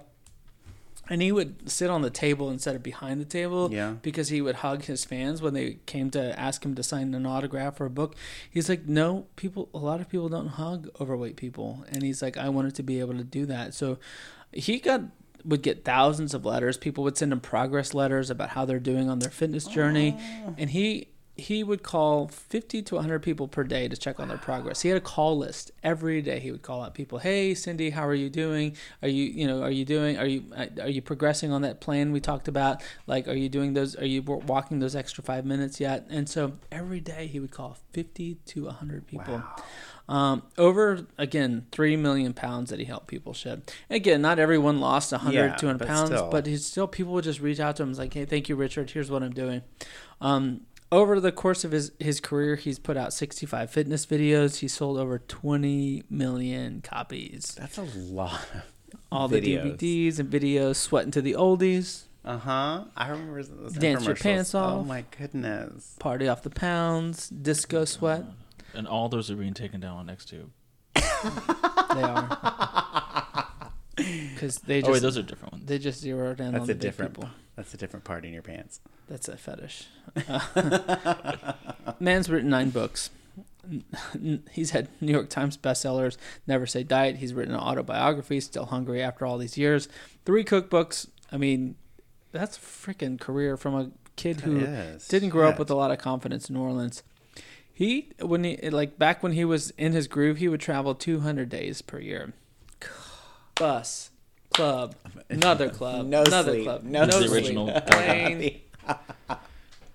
And there was a different kind of club. It was like fitness club. That's what he was going to. Oh, oh, those kinds of clubs. Hustling though, like a, like a Joan. I mean, to me, when I think about like Yeah. the '80s, I think about Joan Rivers. I think about Richard Simmons. But like these are the like the, and I think about probably Joan Rivers and Richard Simmons in the same way. Like these caricatures, Yeah, the, yeah. different than a mm-hmm. Madonna or Michael Jackson or I Tina agree. Turner of the '80s. These like these loud like personalities, um, always on TV, QVC talk shows. He was on the Today Show, Ellen, Letterman, Howard Stern, all the time.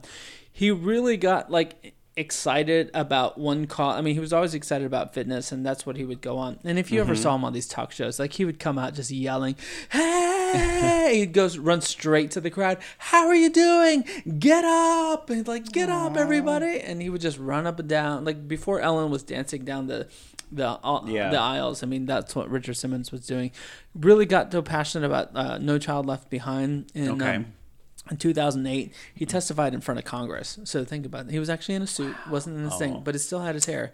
And if you watch, you can you can see this this clip on YouTube where he gives a very impassioned speech about the importance of non-competitive physical activity for kids. Because he's like, Yeah. most of the funding is for sports, and he's like, uh-huh. not everyone can throw a ball, and not everyone can run a mile. And and he's like, we need to pay attention to kids. We need kids to be active because if they're active, they gain confidence and they're moving and they can do better in school. He's like, but if you just focus all the money on like football and these sorts of things, he's like, that's not that's not so a winning people, solution. yeah. He's like, and, and he he was he talks about how he went on like he went on all these talk shows but with purpose. Yes he was selling his products his videos and, qvc items but he also would say go to my website. And on his website he had a four page questionnaire which he got 60000 responses to his questionnaire which he got a feel for what people were thinking about fitness. Uh, and so he used this as his like ammunition to talk to congress and say we need to do something different. And he also told the people who filled out those questionnaires like go talk to your congress people. Go talk to your presidential candidates you're looking for. Like um, physical education Yeah. is important. He's like, not everyone is a jock, and it's important that we have our health. And so he advocated for a program where teachers will go go will in, in, in teach cardio and strength training and stretching. He's like, these are the main pillars that kids need. And he said he, he at the point like I was watching this and I was like, is this guy gonna run for office? And he's like, maybe I'll run for office one day. This was in 2008, so he has yet to run for office. Um, but he he was looking out. He said he told Congress he was looking out for the kids that cannot throw a ball or run a mile, and he doesn't want he like he was getting emotional. when He's saying he doesn't want children a child to have his childhood that he had, which was taken away from him. He said very passionately because you know he he felt he wasn't good enough. He's like now I'm good enough. He's like now I have enough self esteem. He's like I want kids to have that, and so he's like the way they do that is by physical activity. Yeah. and he, he was very inspired by music. He's like if you put music on people will move to it. That's true, and, yeah. and, and so all you have to do is put music that people know let them move let them and then they will get they'll feel good about it they'll move about and they will gain some confidence.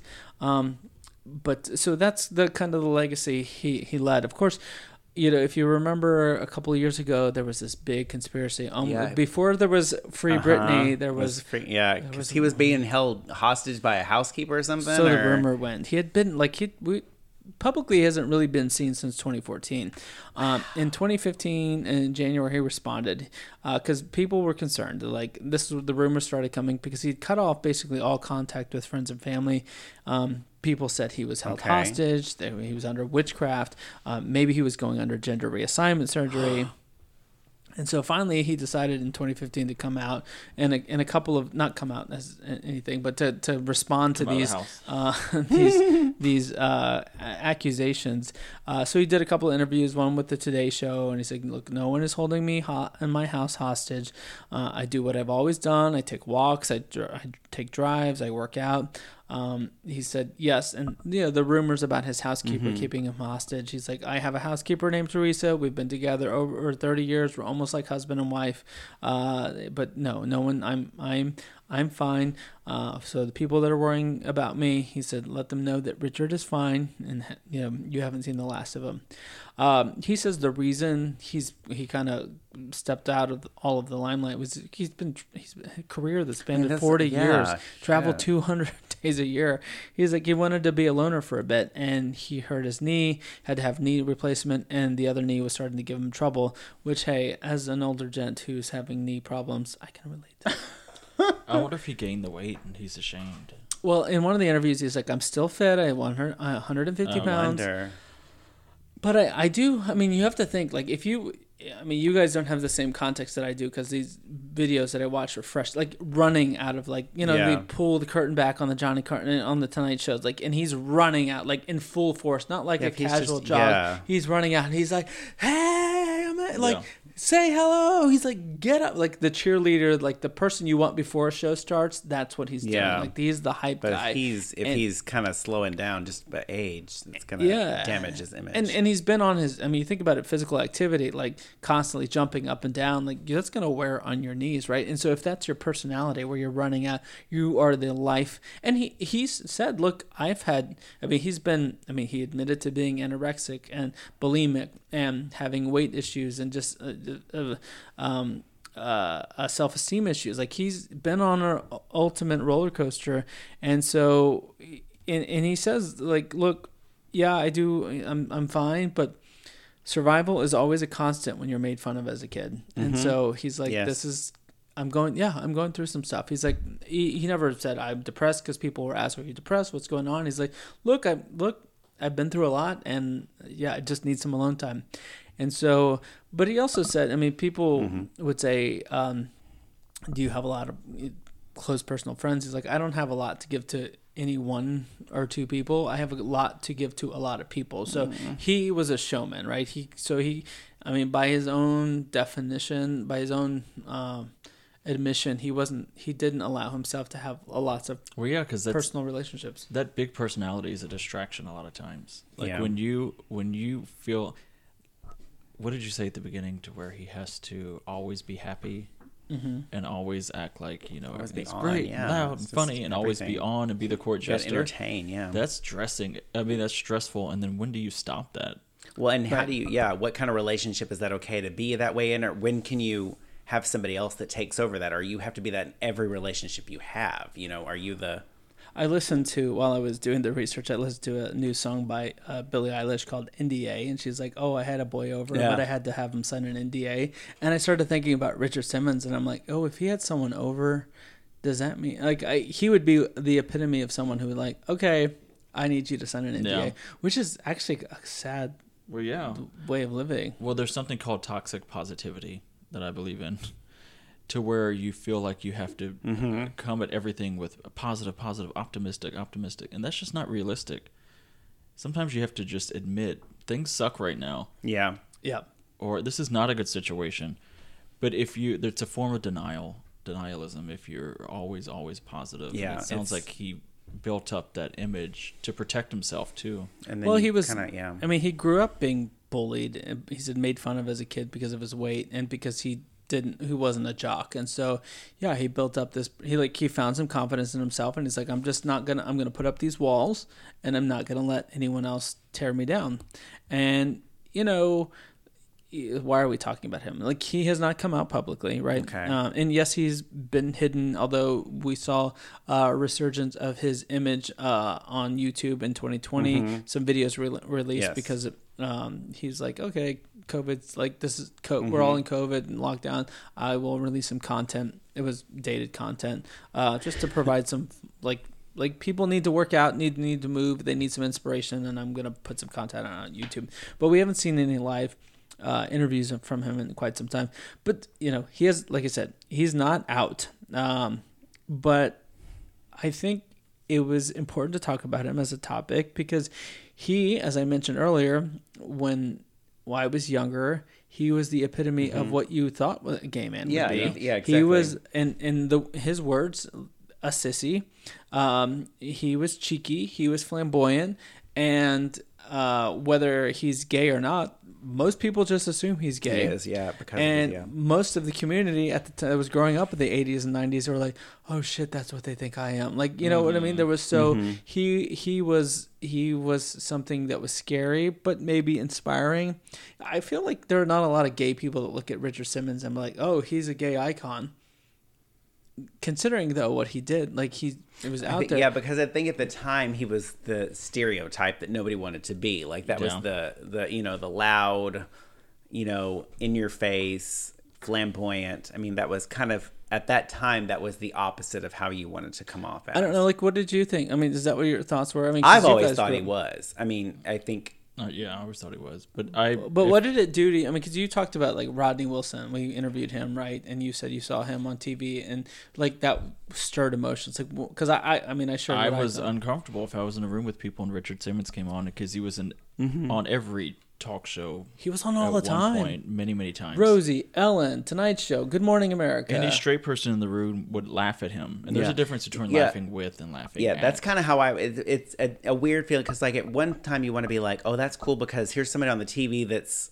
clearly shares these this preference that I do, but at the same time, it's uncomfortable because who all is you know, like you said, are you laughing at him, with him? Is he the joke or is he an inspiration? And so you don't kind of know. he was how to invited take him. on to be laughed at. Yeah, I, I totally agree. Yeah, which Howard- is sad. Yes, Howard and David definitely, and Letterman. They Howard Stern, David Letterman definitely made him the butt of every joke. Yeah. Oh, you're greasy. Oh, you're that. Oh, of course you suck. Of course you you do this. Like, oh, why are you trying to kiss me? Like, oh, where have you been? Your breath mm-hmm. smells like this. Like, there was it was, and he was in on it. Like, he was in on the joke. But uh, again, sadly, as I said, when he would talk about being the court jester, he would get emotional sometimes. It's Like people call up the court jester, and that's me. And I, th- I feel like there's another that's another component. Yes, maybe his knee and health. Like if that's all your thing is fitness, and you can't do Yeah. fitness, then that's gonna hurt your Yeah, your, you're gonna have to yeah your esteem, back. right? Um, it, you have to pull back, but that's, if that's what you, that's who you are, Mm-hmm. the fitness guru, the court jester, fitness guru, and you can't jump up and down. That's gonna hurt and impact your ability. Like why? And he's such like a persona person. I could see where I'm like, I can't go out. Like people are gonna laugh. Like yes, they laughed at me, but then I was controlled that joke If I, Yeah, I would be a part of it. cheeky. You Like you it, would tell yeah. me I'm gay, and I would like try to kiss you, and so therefore like I was in on the joke, Yeah. even though I knew I was the joke, right? But now you're like, oh, you're you're feeble, like Well, he's uh, and always struggled with mental health. Mm-hmm. If you're obese and you're taking 30 laxatives a day and you're There's something. yeah. anorexic and bulimic and you're set, you know what I mean? yeah, and he he admits that. And I mean, you're because I- struggling. yes, and so and then you've built this thing up. Like I finally found my groove, and then like all of a sudden, you're like you're literally your knees have been cut out from from, from Yeah. you, right? So uh, that's a, a a struggle, but.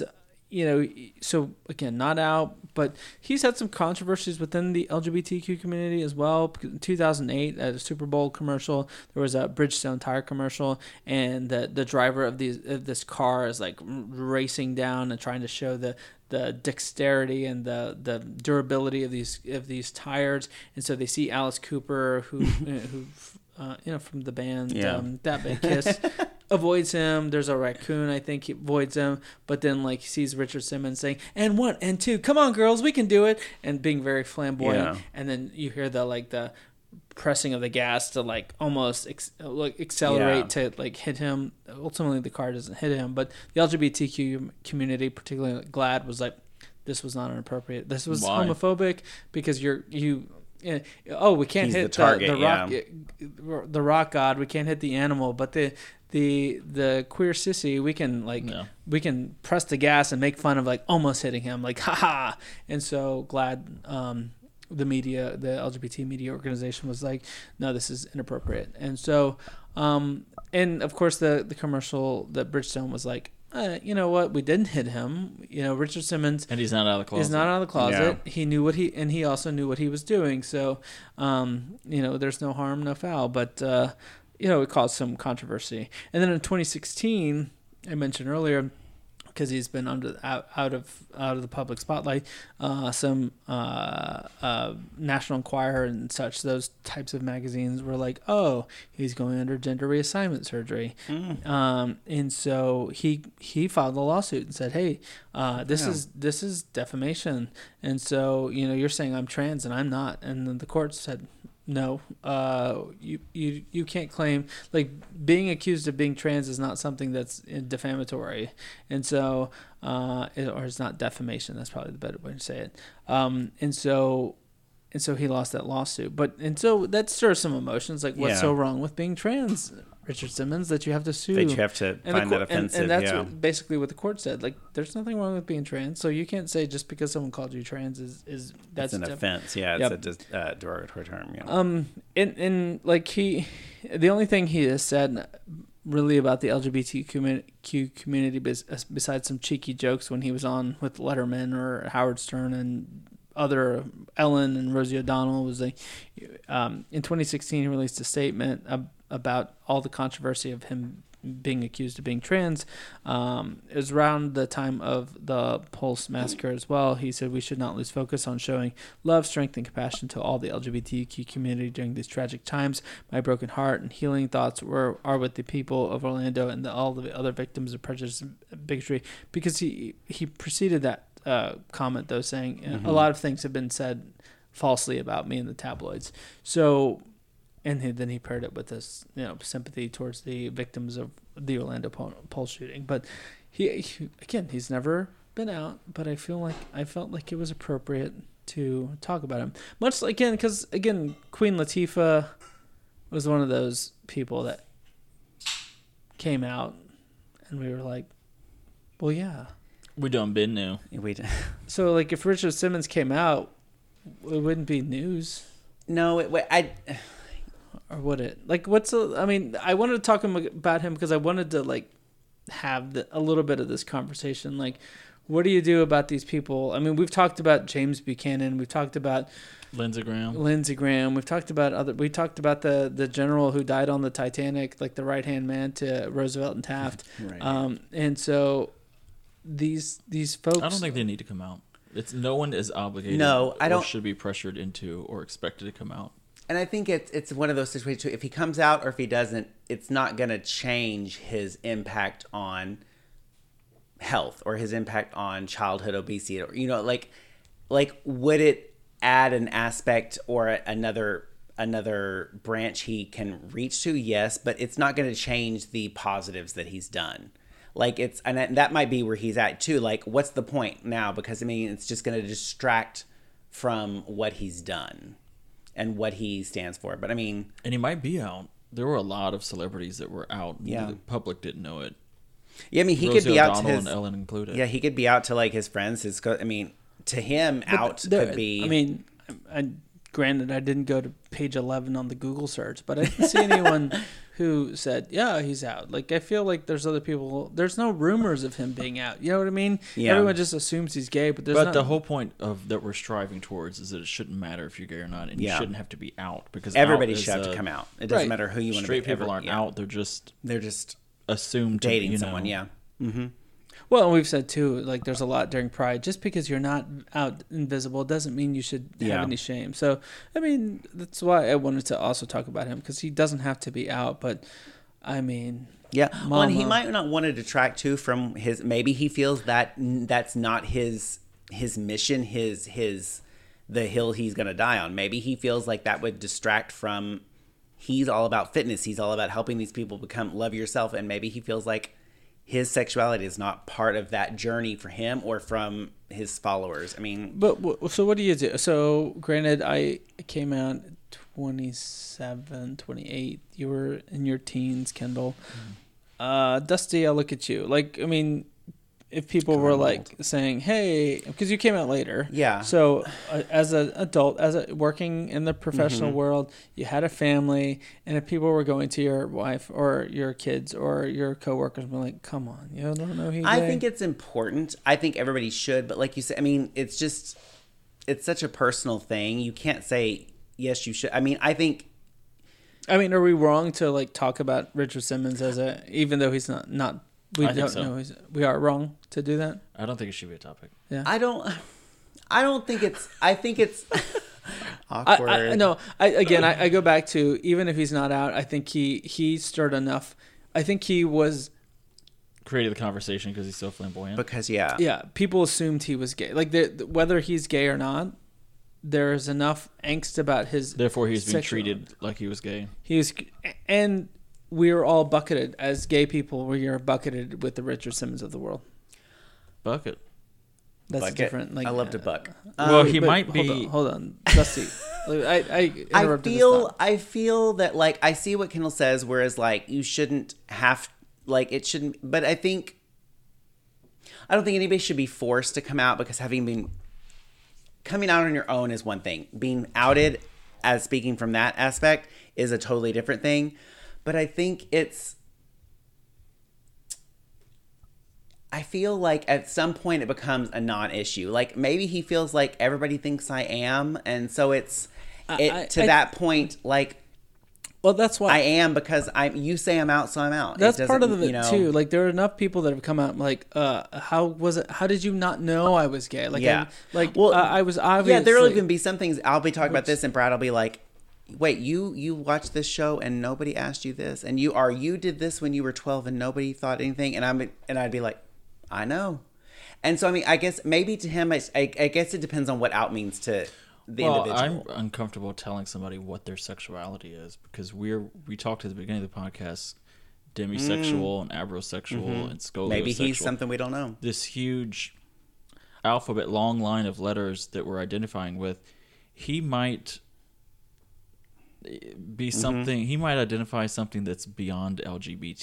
He Or might that we don't, yeah. he might not know and he also a lot of people that were over well overweight are very uncomfortable with their sexuality, so they don't deal with it. They can't True. see themselves in a sex, sexual situation. Honestly, and I think he may Yeah. be asexual. Like I don't, Yeah. I don't know. I mean, because he's never been known known to date anyone. He's never- yeah, he's like, uh, there's yeah. never been any rumors. Like Michael Jackson, there were rumors. All these other people that have been later outed, there have been rumors about who who they're. John Travolta, for example, right? oh, he's. But there's nothing on Richard Simmons. No, there's yeah, he's never yeah. I, He's been cheeky, like I said. With like, I watched some. You watched some David Letterman. He's like, "Oh, kiss me," and there's a like, "Oh, he's like, oh, it's only a matter." They always say no until they do. Until they in that yes. sense, it's almost Like- like, he's it's it's now it's not a joke or a, like a uh, but it's almost like it's that's who he is. Like not being out or being questioned, he's a big question mark. That's his identity. Well, and there was another segment with uh, Howard Stern where he was what's the Howard Stern's sidekick? What's her name? Robin. Robin. Yeah. Like Robin's like, oh my gosh, he's in between my legs, and Howard Stern's like, what does that mean? Like he's like, let him be between your legs. What's he gonna do? He needs a roadmap, and there's no like it. It's Yeah. again to, to the point that like he's part of the joke. Again, I, I qualify all the- demoralizing. I, I qualify all of mm-hmm. this mm-hmm. that he's not publicly out, right? But I feel like if he came out, we would be like, well, duh. and Yeah, then it's like, why did he have to say he was? He would be one who's like, of course. I, I feel like he would be one who, who would say, what part of everything I did over the last forty years Did you not? did, did Yeah. you not know that I was gay? When Like, do you why have do I have to make versus- that? yeah. So in in one instance, we're like, oh yeah, why should someone have to declare that? I also don't know if he is. I don't know wh- where he falls on the spectrum. I do know that as someone who was working through their sexuality as a kid in their 80s and 90s, Mm-hmm. that is something that he was someone that I'm like, oh, that's a gay man. Yeah. I don't know. Like again, I don't know if he's a gay man, but I think most of people, and if for those people who are following him who are like, oh my gosh, he didn't like. Even if he's not, like the the fact that you could not fathom like he could be a gay man. Maybe that's me stereotyping our community, but I'm like, come on. Yeah, he's yeah. I think, but I mean, at at the same, I mean, I see I see the middle. Like as Kendall being the other one, and like at the same time, like, are we trying to do we do we need to know? Is it our person? Is it our? It's not. It's none of my fucking business what he is, and like and like when do we as a society say it's none of my fucking business what you are? I mean, if he's over there sleeping with goats or people or No men one's or women, obligated to come out exactly. And so, like, just because you fit the stereotype of what we assume homosexual to be, or what we assume this sexual to be, or whatever, do you owe it to us? Why? Why does it? How am I special that you need to tell me who you are? Right. As long as you're okay. And I think maybe that's a power he holds. Maybe he feels like you know, like I think it's I'm- brilliant. Yeah, I mean, like he he doesn't need to because who who cares what he's doing because he's he doesn't give a shit. I mean, he's he's happy clearly for this many years and whether he's whatever i think i mean so i mean it's almost kind of like that i the argument of like does it matter like should you come out as like like do any of my i have three kids should one of them come up to me and say hey i'm straight i mean should that be a thing they need to do or do they But need does to tell that me mean because he's never come out, we couldn't talk about him on this podcast? Exactly, Which is yeah, kind of what you're alluding to. yeah. Kendall. I mean, I'm not saying I'm not trying to, but you said we we shouldn't have brought him up as a topic. Um. Well, if the if it's from a place of he's never said he's gay, but obviously he's gay, then I don't think we should have. I don't. I, that's the thing. I, I don't want to say he's obviously gay. That's why I, I presented it in the way like he's never come out. Mm-hmm. I I indicated the emotions he stirred in me as a kid in the 80s and 90s. Um, I talked about how he has portrayed himself um, in in various talk shows and interviews. Um, but I, I, like I said, I, I, I brought him up because I honestly, to But me, it even was one that's of them. very sad to me though, because I have, I have used humor before in the Mm-hmm. past when I'm out of the closet. Of, okay, well they're making fun of me for being gay, so let me own it and yeah be part of the joke, Mm-hmm. and then it they laugh, and then it turns into laughing at me, and I'm like it gets away from me, and then. How do you stop the gay jokes? Because they know you's the guy that jokes about being gay. yeah I don't feel like I feel like he's been sensitive and insecure his entire life. and Yes. it's just. Um, I think yeah, he's um, it's like there, but like you said, there have been parts where he's in on the joke and he's okay with it, and there's parts where he's uncomfortable with it, but he's already kind of taken that step toward being he realizes that he's the butt of the joke, but like he doesn't want it. But but like where do you? And that doesn't feel good to be. exactly no, it, it doesn't, and maybe that's why he's pulled out. Maybe he. There's- Here's the bottom of the joke. There's Is that only, I mean, you got to feel comfortable being in whatever position you are, and maybe that's why he's out of the the public eye so long because he's just done being. yeah, I think he's he's done emotionally being. exhausted. Yeah, yeah, he's either you know avoiding or putting on this persona or being this part of the joke. Maybe he's just like, I just want to sit in my underwear and eat hims- Cheetos. I think he never liked himself. I agree. I, th- I think there's a lot of, I mean, not to put that on, but I think there's a lot of trying to, it seems like in what Thomas has said, like, yeah, like he's also using his journey as like to find himself. Like, what is he? Is he happy being this weight? Is he happy being that weight? Is he happy being this sexuality? Is he happy being, you know? And so I think maybe he's finding that he needs to be happy with nobody else around him. I mean, I, you know, and they, Just so seeing his and housekeeper. and maybe it exactly maybe his housekeeper, you know, has him chained to a bed, and that's he's cool with that. I like again. I I think I I brought him up. I just want to clarify. I'm not calling him gay. Uh, I said he's not publicly out. I I I Kendall. I I appreciate your feedback because that's exactly kind of what I wanted to spur that question. Like, why are we talking about him? Because he's not gay. But I again, I think he's stirred enough. There's enough perception. Yeah. Whether he's gay or not. There's enough people out there that think he is I gay, and I think and it- we should explore this complexity. I do, and I think it's that also. I mean, like the other side of it is like you almost want him to say it because then you want to be like, as sad as it is, like you almost want him to be yay or nay, so you can use that as like, hey, look, it meets he's gay, and look how many people support him. Like, I it it speaks to the sad like we have to know like it's nobody's business, but as society we need to know you're in the public eye, so I have a right to know because I need to say you fit this mold or you do this or not. But at the same time, I think we also need we need somebody in our corner. We look here's a huge person that is out and happy and he's doing this, and look at all these people that love him for being who he is. And I think so. It's that fine line of where do we own somebody who's in a public eye, and where do we let them just shut the hell up and be who they are? Yeah, I, I, it's again we speculate on people. Yeah. It's not fair to say we speculate on people's sexuality, so therefore we should talk about them. But I mean, we've we've talked about people on this podcast. We've talked about what uh, James Buchanan. We talked about uh, Archie Butt.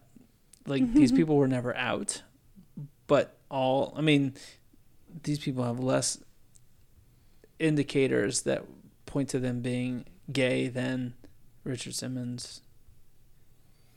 I think there are enough people who are out to focus on them. Yeah. I think I'm not mad about it. I just think it's really tricky because um, this is a historical record. Yes. yeah. You know what I mean? We're gonna be in a, textbooks. A long I'm podcast. cool with that. No, I'm just saying when you're putting you put it out there. We've just had a on a let's talk about gay stuff podcast. We've had a we've said this person's out, even though We, they've never we have said it. not we've never said he's out. But the insinuation is Uh, I- no, no, but uh, again, I go back to as a cultural reference. I People think, his, his outness matters less now in 2021 than it does in 1990. in eight in 1980s, And I think that's what it is. In the I mean, 1990s, yeah. people thought he was gay. If we- that it's- was- it's he- like the that was Ellen. joke he was It's- people were making, and so I think it's worthwhile to Yeah. Explore that to talk about him. Like, who is this guy that people, everyone like the the dancing to? The, Mm-hmm. I agree. Yeah, because like, you know, like oh look, we were supportive of this out and proud gay man in 1984. And I think it's I think it's more of that. Whereas supportive or he entertained them because he allowed them to laugh at him. yes, I mean, and there's a- there's I a think I think I think depending upon who But- you are. It, it's both. It just depends. I mean, sadly, some of people are going to be. He was, yeah. We were making fun of him back in the '80s, and we're making fun of him now. And some people are like, yeah, he changed my life then, and that. But maybe, maybe there was somebody that was like, he changed my life. oh, he changed people's lives. That's And- why but, I want to talk. But like, but like when I saw when that changed me, then maybe that opened my eyes to, hey, he is. I think he is gay. He fits this. TV's telling me, oh, he's out and proud and flamboyant. He must be gay. Well, maybe gay people aren't that bad. I think it's you know maybe he is also outside of the fitness realm, opened people's mind to what that is. You know, like it's that whole thing. You're like, oh, I know a gay person. you know, like that kind of thing. You know, like if he did this for me and it changed my life, maybe it's not that bad. You know, I don't know. I, I think he was more than the butt of the joke because he, you don't go around. No one has a career that lasts that long, yeah. four decades. and we're talking about him here. you know, without being like some sort of inspiration. Having and again, it's because I, what I mentioned. He, like he had a connection with people because he would hug people that most people didn't want to hug. He would invest his time and energy in people that. So I, I think he has a, a again a lasting impact. Is why again we we talk about him now, but we also talk. I I wanted to talk about him because it is ambiguous. I'm not I'm not saying he's gay. I, Yeah. again, I've said several times could be he's anything, not yeah. out. Uh, I do think he might be part of the community because I do think he may even be asexual, um, Even- which we yeah, talked some about part as of the part of our umbrella, yeah. alphabet. I agree. Uh, I don't think he's straight. I don't know that for sure. I I But- would agree with you. But I do think there's a perception that he's part of the community, and I think that's why it's worthwhile exploring him. Like he look even within our community, he's pissed people off, right? Yeah. Because he was in this tire Mhm. commercial, and he was and, he, and when I was watching the clips doing the research, Spence was like. Gay man being the butt of the jokes unacceptable. Like that's not what we do. Yeah. Like that's not that's not uh, unacceptable. but that's, I mean that's sad. generational too. I mean like it's it's that whole uh, not that we own him, but like and this is going to sound horrible. I'm not meaning this, but like if you're in the public eye, you you do give up a little bit of yourself. You do give up a little bit of your freedom. So now he is a little bit belonging to pop culture. So in that sense, it's almost like I think people me being rosy colored glasses, well intentioned, want to claim him and be like, here's another person that we can look to as a role model. Here's another person we can look to as, oh, they're not going to hell because look what they've done. They're a good person. You know, they've helped out millions of people, millions of pounds. And so I think it's one more one more tally in our corner, one more person on our team. And and that's how I like to look at it. I mean, and I think that's what it is more like let's go ahead and call him out for who he is so we can fully make fun of him. Rather, it's more like let's go ahead and use him for his potential. You know, use him for he's clearly got this following. Let's go ahead and bring that along as his clout. That's. But I mean, dramatic, flamboyant, It's- obsessed with his weight, it's me with an obsessed afro. with working out, about style. Those aren't all the stereotypes of a gay man. Look at Twitter I these know, days. but- I'm just kidding. I'm not. I'm not calling him gay. I'm just saying these are the things. What I'm saying are are there's a perception out there that thinks he's a gay Yeah, man. I agree with that. And we should. yeah. I thought it was worth talk exploring like his story. Again, not out.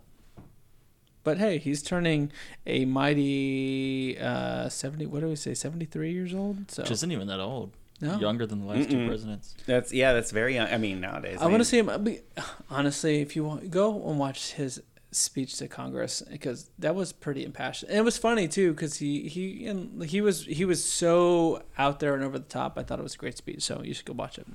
Um, yeah. So that's it, huh? Richard Simmons. That's fast. That's a good, a good discussion. Maybe gay, maybe not gay. I don't know. Maybe he was born this way.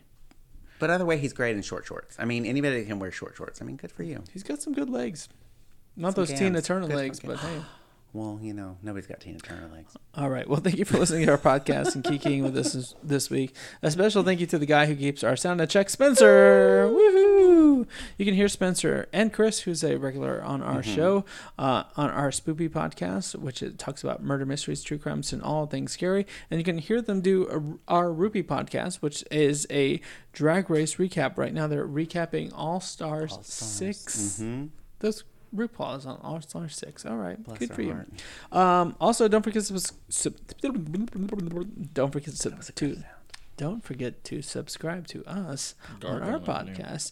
you can visit our website at let's talk about gay stuff.com and you can follow us on Facebook and Instagram at let's talk about gay stuff. Uh, we do daily posts in LGBTQ history. You can follow us on. Twitter at talk gay stuff. Leave us a review. Tell us what you think. Go ahead and push those five stars. Um, if you don't want to do it in public, you can send us an email at let's talk about gay stuff at gmail.com. Dusty, where can we find you? I'm on Instagram at just D Droshi. Just my name, just me. Just gotta- D.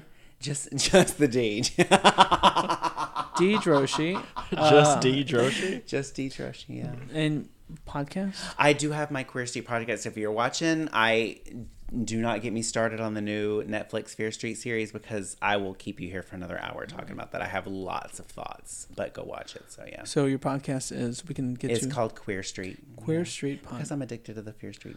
All right. Well, that's good. Um, yeah, we're all part of the Listen Works Network, and with that, we're here. We're queer. Get used to it.